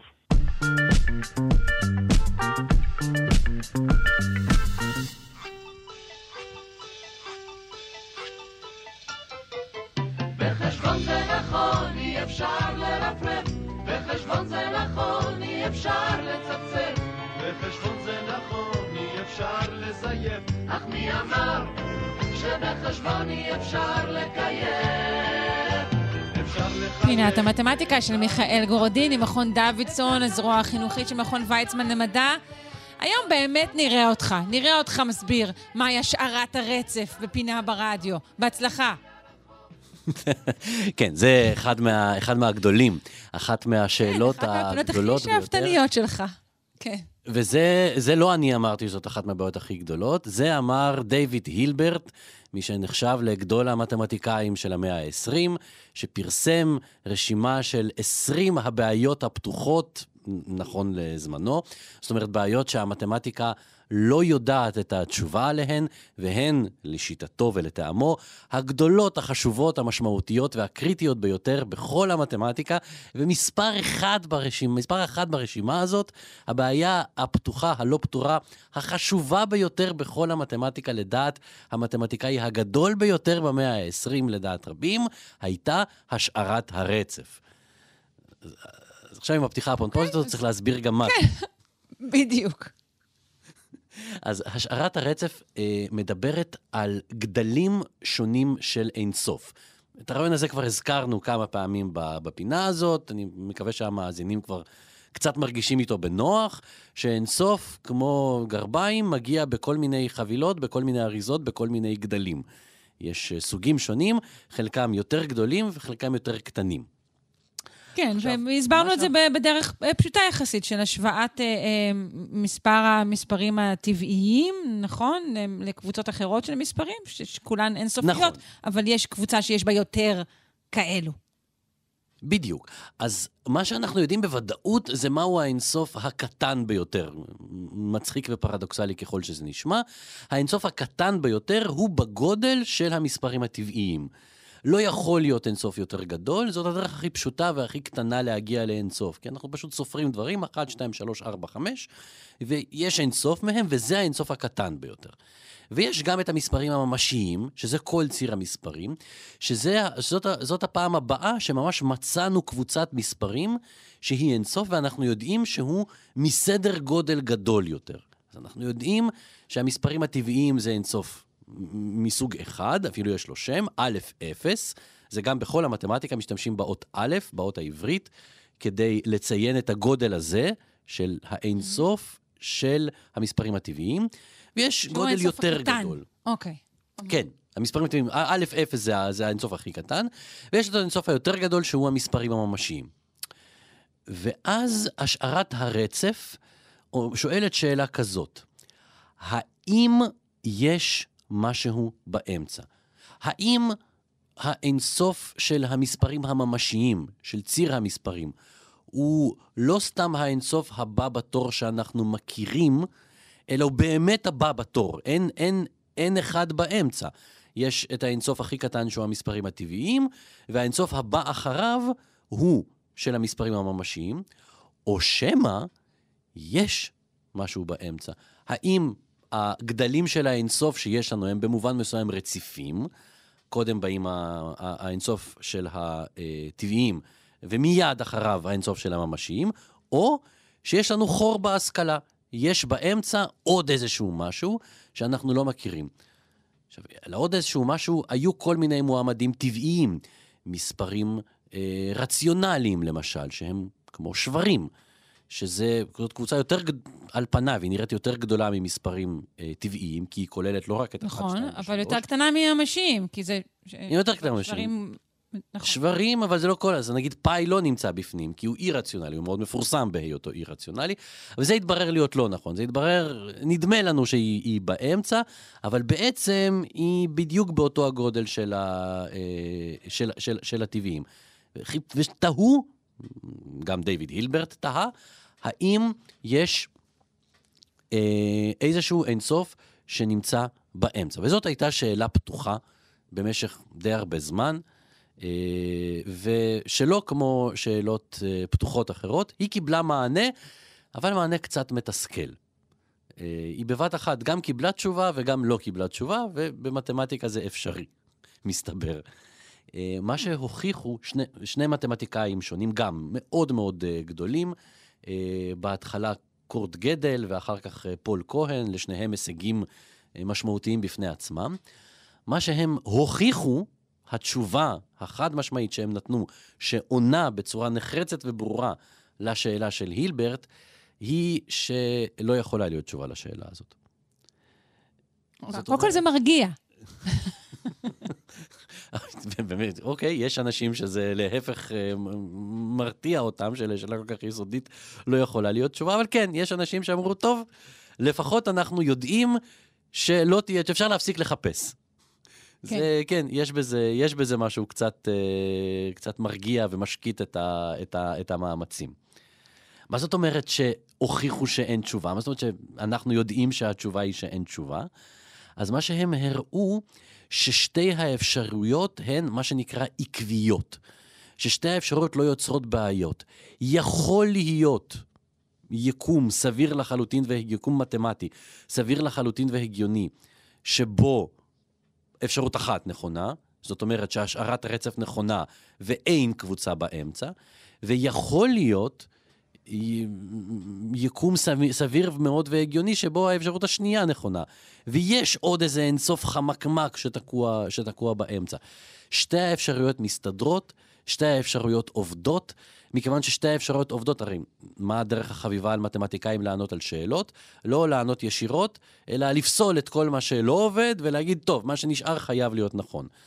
אז הם הוכיחו שאי אפשר לעשות את זה. שגם האפשרות הזאת עובדת, גם האפשרות הזאת עובדת, אי אפשר לפסול אף אחת מהן, ואם אפשר, אי אפשר לפסול אף אחת מהן, אז אי אפשר לענות על השאלה של דיוויד הילברט, ובכך הם ענו על השאלה של דיוויד הילברט. יפה. זהו? זהו, אנחנו זה- בסדר עכשיו? זה- זהו, אנחנו בסדר? אנחנו כן, זהו. יכולים ללכת אה, זה- לרחוץ כלים, או אפשר להניח לסיפור הזה כרגע? אוקיי. כן, כן, זהו, זה סיפור עם התחלה וסוף, ו- ו- ו- ו- ו- ונגמר. העסק נגמר בהוכחה הזאת שלהם. נהדר, איזה כיף ששיחה על דברים אינסופיים, פשוט מגיעה לאיזשהו מין סוף כזה ברור. נתקע בקיר. צדק פואטי. אה, לגמרי. מיכאל גורודין, ממכון דוידסון, הזרוע החינוכית של מכון ויצמן למדע. אני מודה לך עד אינסוף, ובחזרה. בשמחה.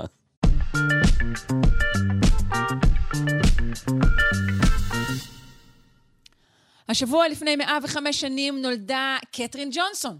מי הייתה קתרין ג'ונסון? יפה שאתם שואלים. Uh, אתם יודעים מה? אני לא אענה. אני אתן למיכאל לוי, מנהל הניו-מדיה של עמותת מדע גדול בקטנה, uh, לספר עליה ועל תרומתה. שלום. היי, אה, קודם כל חייב להגיד שאני מאוד שמח, כי אני מאוד אוהב לדבר על אנשים שפרצו דרך, כמו קתרין, אז תודה על ההזדמנות. תודה לך כבר מראש. אוקיי, אז ככה, אז בקצרה אפשר להגיד על קתרין ג'ונסון, שהייתה בעצם מתמטיקאית מאוד מאוד מוכשרת, שהצליחה לגבור על אפליה גזעית ומגדרית, ולבצע חישובים אה, מדהימים שהיו חלק בעצם אה, מכיבוש החלל כמו שאנחנו מכירים אותו. זה ככה במשפט. אוקיי, אוקיי יפה. כן, משפט אה, מתמצת. זאת אומרת, היא הייתה, כן. היא, הייתה, אישה שחורה, נכון? נכון. נכון. איך היא הצליחה בכלל להגיע לכזאת רמה של לימודים? אנחנו מדברים על שנים שבהם הייתה הפרדה, חינוך לאוכלוסיות שחורות היה באופן מובהק פחות טוב, אני אגיד בלשון המעטה. נכון מאוד, אז באמת היא, היא, היא הייתה בעצם מה, מהראשונות ש, שבעצם למדו לימודים גבוהים, זה בזכות כל מיני מהלכים שהיו בארצות הברית, מהלכים חוק, חוקתיים שבעצם אפשרו לה לבצע את זה. והיא פרצה דרך גם, גם בזה בעצם, ולאחר מכן היא, היא עוסקה בנאסא, שגם זה נשמע טוב, אבל מצד שני גם שם הייתה הפרדה, היה להם שירותים נפרדים, היה להם שלט שרשום, היה רשום מחשבות צבעוניות, זה כאילו הגדרת התפקיד שלהם מחשבות. והייתה הפרדה ואפליה גם אז, וגם התפקיד שהם ביצעו... הייתה הוא... הפרדה בתוך נאס"א, כלומר, האדם היה כבר מספיק משוכלל, אמ, אתה יודע, כדי, כדי לדבר... לכבוש את החלל. וליישם טיסות לחלל, לכבוש את החלל, נכון מאוד. אבל עדיין פרימיטיבי, וכדי לשים שלטים מעל הברזייה. וואו. בדיוק, והיה להם, הם, הם, הם בעצם עבדו, אכלו, הכל היה בהפרדה, הפרדה גזעית לפי החוקים שהיו אז. ו- וגם אגב, העבודה שהם ביצעו היא נחשבה, היא נחשבה עבודה מאוד מאוד קשה, אנחנו מדברים על חישובים מאוד ארוכים, זה עבודה מאוד סיזיפית של הרבה מאוד, שזה מגיע אפילו, אפילו לימים לפעמים, של ביצוע המון המון חישובים, ובגלל זה רוב מי שעשה את זה היו נשים. משהו שלוקח היום למחשבון... מאיות שנייה. אלפית שנייה, מאיות שנייה, נכון מאוד. אז עשו פשוט בני אדם בחישובים ארוכים מאוד? בדיוק, הם, הם נגיד חישבו אה, אה, מסלולים, כל מיני חלונות שיגור שאפשר לשגר, אה, מסלולי חזרה אה, במצבי חירום, ואפילו אה, לדוגמה הם יצרו תרשימי ניווט אה, אסטרונומיים, כדי שאם האסטרונאוט נגיד נמצא אה, בחללית ופתאום המכשור עולה, הוא צריך לעשות ניווט ידני, אז בעצם הכינו את האמצעים שיאפשרו את זה. וכל מי שעבד, אה, זה אנשים שהייתה להם אה, הכשרה מתמטית, היא, היא הייתה מתמטיקאית, אה, נכון. קת'רין ג'ונסון. נכון, אז נכון. כל מי שעשה את זה היה, היה מתמטיקאי מוסמך, שעבד פשוט בחישובים המפרכים האלו. נכון מאוד. ש, שכמו שאמרתי מקודם, זה, זה נחשב עבודה שחורה, שבדרך כלל נשים ביצעו. כן, אני חושבת שכבר אסור להגיד עבודה. שחורה, רק קח לך. את זה בחשבון. עב- עבודה סיזיפית, אה, אבל, בשנים האחרונות יש אה, בעצם אה, אה, גל מאוד מאוד גדול ששם את הזרקור על הפעילות של, ה, של האנשים האלו, ואפילו אה, נכתב ספר שאחר כך עובד לסרט, אה, שהיה מאוד מאוד מוצלח, שבעצם תיעד את ההישגים שלהם.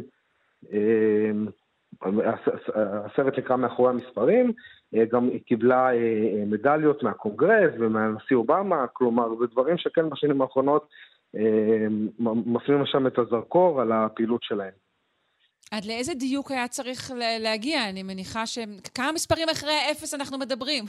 או, זו, זו שאלה מעולה, ואני רוצה לתת רגע דוגמה אה, למה שקרה, שהיה לנו, שהיה בעצם את האדם הראשון, האמריקאי הראשון, שהקיף את כדור הארץ בחללית, וכשהוא חוזר לכדור הארץ, אנחנו צריכים לדעת בדיוק מאוד מאוד גבוה איפה הוא ינחת באוקיינוס, כי אני רוצה הרי לשלוח על אה, ספינה שתחלץ אותו. ואני לא רוצה שהוא יחכה כמה שעות לאותה ספינה, אני צריך להגיד לספינה, תחכי בנקודה הזאת והזאת. אז אה, היה אז מחשב שחישב את זה, אבל אה, ג'ון גלן, שהוא היה זה שבעצם היה בחללית, הוא לא שמח, הוא רצה שקתרין ג'ונסון תעשה את החישוב בעצמה.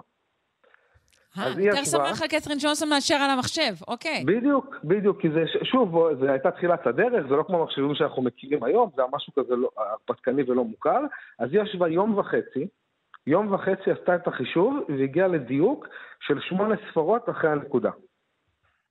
ו- ואז הם אספו אותו אחרי דקות, שהוא חזר אה, לכדור אה, הארץ. בהקשר הזה היא אמרה אה, משפט שאני חושבת שנחקק יחסית, שכולם בעבודה הזו היו מודאגים מהדרך לשם, כלומר, החוצה נכון מאוד. ו- ואנחנו דאגנו להחזיר אותם. נכון מאוד, להחזיר אותם בשלום. כן, נכון? זה עיקר העניין. תגיד, אגב, אה, אז אנחנו דיברנו על אפליית שחורים, אה, ובואו נדבר על, על, על יחס לנשים כן, ב- אז, אז גם אז... אה, בתעשיית החלל. נכון, אז uh, האמריקאים לא היו כל כך פרו-נשים, נגיד את זה ככה. יש תמונה מאוד מפורסמת מה, מאחד השיגורים שלהם לחלל, שפשוט רואים כולם גברים, כולם גברים לבנים, והייתה איזו תקופה שהייתה אישה אחת שאפילו לא עלתה שירותים בקומה. כי כן, הכל, נכון, הכל היה מיועד, לפני כמה שבועות, נכון. כן, הכל, הכל היה מיועד אה, לגברים, אה, וגם מבחינת כיבוש החלל, ברית המועצות הקדימה אותם בהרבה, כי הם שלחו אישה ראשונה לחלל אה, בערך 20 שנה לפני שהאמריקאים עשו את זה. אז אנחנו מסכמים שיחס של ברית המועצות, לפחות לנשים, אה, היה טוב יותר בשנים ההם. נכון מאוד. אוקיי. נכון. אה, למי שרוצה לשמוע עוד על קתרין ג'ונסון, תזכיר לנו איך אה, ש- נקרא סרט אה, שעשו עליה? איך הוא נקרא? אז, אז, אז, אז קודם כל יש פוסט שכתבנו, שגם מפרט בצורה יותר מעמיקה איך, איך היא בדיוק חישבה את המסלול, אני גם יכול, יש לנו זמן, אני יכול להרחיב על זה רגע? אתה, האמת שיש לנו כזה דקה ומשהו, כן? מעולה. אז, אז קודם כל אני אגיד שמי שרוצה לקרוא את זה בפירוט, הוא מוזמן לאתר של מדע גדול בקטנה, יש פוסט שכתבנו בדיוק על זה, אבל אה, אם אני רוצה, יש לי חללית שחוזרת לכדור הארץ, ואני רוצה לדעת איפה היא תנחת. זה משהו שהוא מאוד מאוד מסובך, כי יש המון משתנים שאני לא יודע אותם, ומשתנים כל הזמן. מה הכוונה? יש לי בעצם איזושהי פונקציה, שהיא מורכבת מהמון המון המון אה, דברים שמשתנים כל אה, מטר שהחללית או מה שחוזר לכדור הארץ, זז. זה יכול להיות uh, כוח הכבידה uh, שהוא משתנה, זה יכול להיות הזוויות של החללית, זה יכול להיות uh, צפיפות האוויר, הגרר ו- וכן הלאה. כלומר, זה, אם אני עכשיו מקבל את המשוואה הזאת, אני לא יכול לחשב אותה, אני לא יכול להגיד החללית תנחת פה. מה שאנחנו עושים במקרה כזה נקרא קירוב. כלומר, אני מחלק את התנועה של החללית להמון המון המון המון נקודות, עם הפרשים ממש קטנים ביניהם, ואז כל פעם אני רק מחשב את ההפרש. זה, זה בסדר עד פה? מה? זה, מה, זה כמו כאילו ממוצע של כל האפשרויות? לא, אני מקשיבה קשב רב. אה, מעולה. אה, כי, כי, כי זה קצת קשה להסביר את זה בנפנופי ידיים. זה לא ממוצע. לדוגמה, יש לי את החללית שהיא עכשיו מתחילה להיכנס לאטמוספירה. אני יודע את הנקודה הזאת, אני יודע כאילו באיזה זווית היא, ואני יודע את המיקום שלה, וצפיפות האוויר, אני יודע את כל הנתונים, ואז אני אומר, במקום לחשב משם עד שהיא פוגעת באוקיינוס, אני אומר לא, אני יזוז מטר אחד. ואחרי שזזתי מטר אחד, נגיד הזווית שלה תשתנה במעלה אחת, והצפיפות האוויר תשתנה, כלומר, זה נתונים שאני יכול פחות או יותר לשערך, וגם אם יש לי שם שגיאה, שגיאה מאוד מאוד קטנה. ואז אני מזיז את זה לעוד מטר ולעוד מטר ולעוד מטר, וככה אני אה, מגיע לתוצאה בדיוק מאוד מאוד גבוה. עכשיו, הבעיה היא שככל שיש לי יותר נקודות, אני צריך אה, לחשב הרבה יותר, שבגלל זה אני צריך מחשב. אה, כי אני, ככל שאני רוצה להיות יותר מדויק, אני רוצה יותר נקודות. אז אה, בגלל זה לקח לה יום וחצי לעשות את כל החישוב הזה, אבל בסוף היא הגיעה לתוצאה מאוד מאוד מדויקת. יפה. Uh, עכשיו, uh, אחרי שזמננו באמת תם, uh, תוכל להגיד לנו, אז אמרנו, קודם כל יש, uh, יש אצלכם uh, uh, פוסט בנושא, מדע גדול בקטנה, ואתה זוכר איך נקרא הסרט עליה? מאחורי המספרים. או, או באנגלית זה נקרא Eden Figures. Mm, אוקיי, בסדר גמור, סרט תודה רבה. שיצא ב-2016. בשמחה, תודה לך שרון. מיכאל לוי, מנהל הניו-מדיה של עמותת מדע גדול בקטנה. תודה. ביי, יום טוב.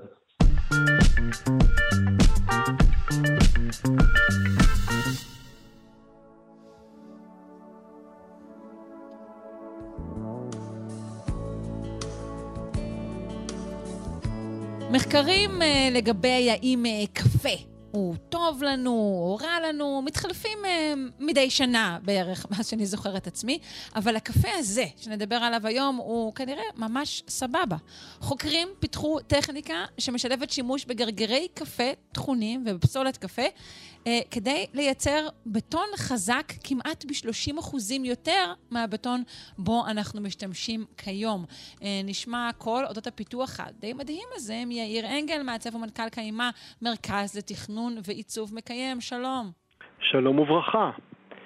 אה, אכן. איך, אז... איך הגיעו לזה, אני רוצה לדעת? הגיעו לזה בהפסקת קפה, כמובן. באמת? אז קבוצת חוקרים מאוניברסיטת RMIT, זה Royal Melbourne Institute of Technology באוסטרליה כמובן, הם פיתחו את השיטה הזאת, הם ישבו ארבעה חוקרים בהפסקת קפה וראו מה שאנחנו כולנו אני חושב רואים, שיש המון פסולת קפה שיוצאת ממכונות או קפסולות וזה גם נראה כזה דומה לאדמה. אז, ואפשר לעשות עם זה כל מיני דברים, וזה אפילו הריח של זה יחסית סביר. והם חשבו מה הם יכולים לעשות עם זה, והם בעצם פיתחו שיטה שכמו שאמרת מאפשרת להשתמש בקפה הטחון והמשומש ולהכניס אותו לתערובת בטון. וזה בעצם יכול להפחית שתי בעיות סביבתיות. אחת זה השימוש בפסולת קפה, שיש לנו המון ממנה, והפחתה של שימוש בחול טבעי שאין לנו אה, בייצור בטון, ודיברנו על ה, על ה... אני חושב שהקדשנו פינה שלמה, אולי זה היה ממזמן וצריך עוד, אה, על, על החוסר בחול. אין היום בעולם חול בכלל לשימוש בבטון וחייבים. אז... אה, זה, קודם כל זה, צריך להגיד שזה במחקר וזה עדיין לא בתהליך ייצור וזה צריך לעבור עוד כל מיני בדיקות של חוזק ואישורים. אבל, אבל מה, כן, מה כן נבדק? מה, מה הם עשו?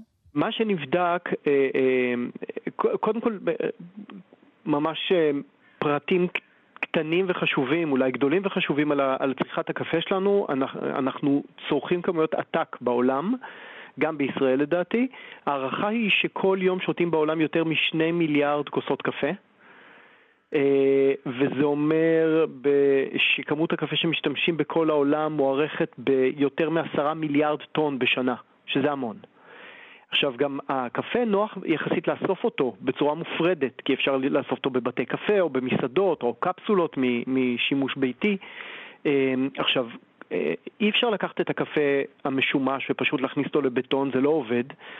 וכדי לעשות את זה צריך אה, אה, לייבש אותו ולהפוך אותו בעצם באיזשהו תהליך לביוצ'אר. ביוצ'אר זה ביו-פחם.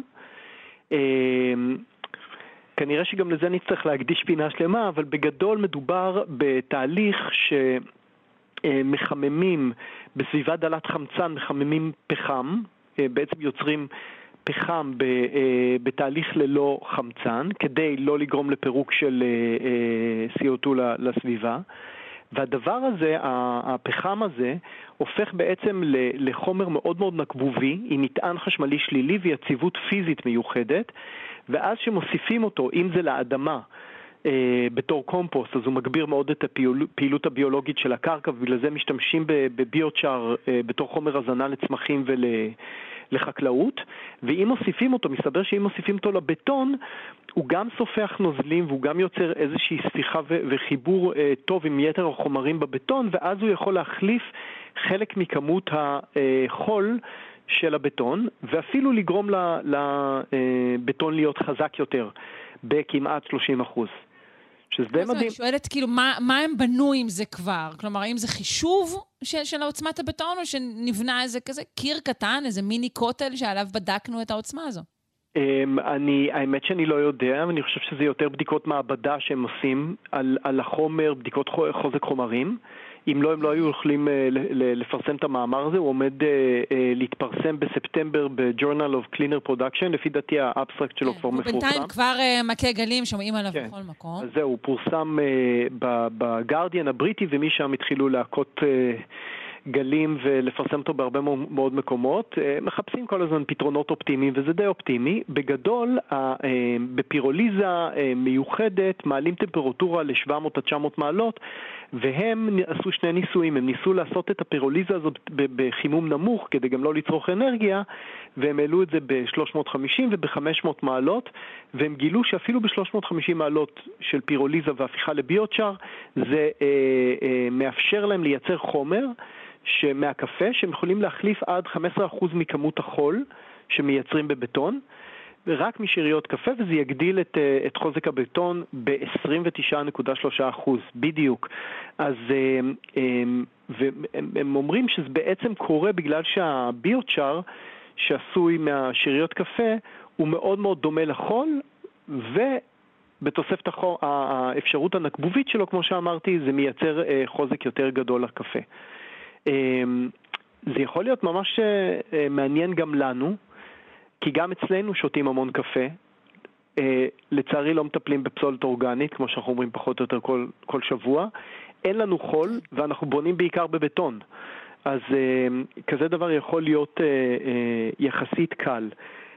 בחישוב שהם עשו באוסטרליה, ששם צורכים 75 אלף טון של uh, קפה בשנה, הם uh, חישבו שהם יצליחו, אם כל הקפה הזה יצליח להיאסף, יוכלו לייצר מעל 20 אלף טון של ביוטשאר, שזה המון. אז אני מניח שאפשר לעשות את זה בכל העולם.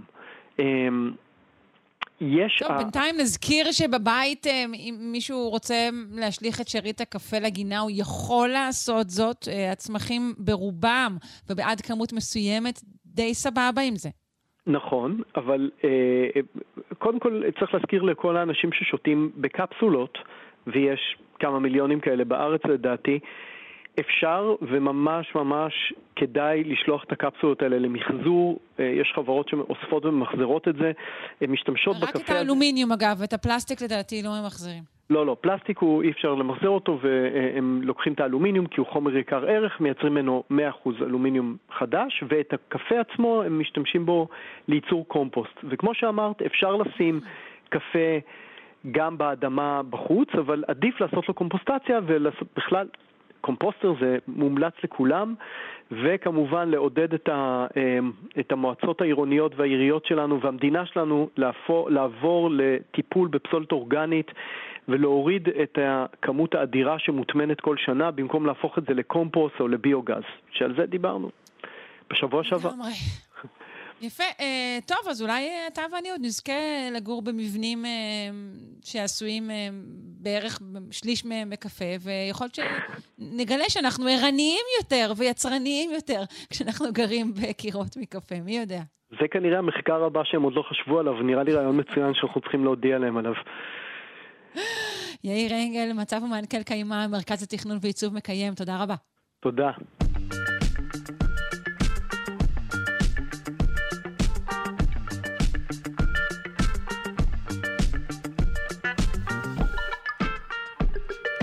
עד כאן שעתיים שלנו, שלושה שיודעים. אנחנו מאוד מקווים אה, שנהניתם ושהתעניינתם. אה, נגיד תודה לצוות שלנו, לעורכת אלכס לויקר, למפיקה תמר בנימין, על הביצוע הטכני, דימה קרנצוב, אני שרון קנטור. המשך יום טוב.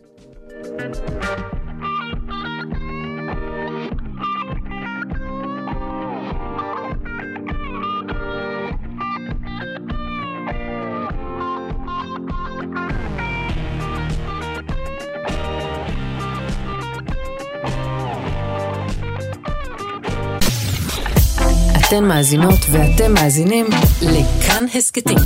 כאן הסכתים, הפודקאסטים של תאגיד השידור הישראלי.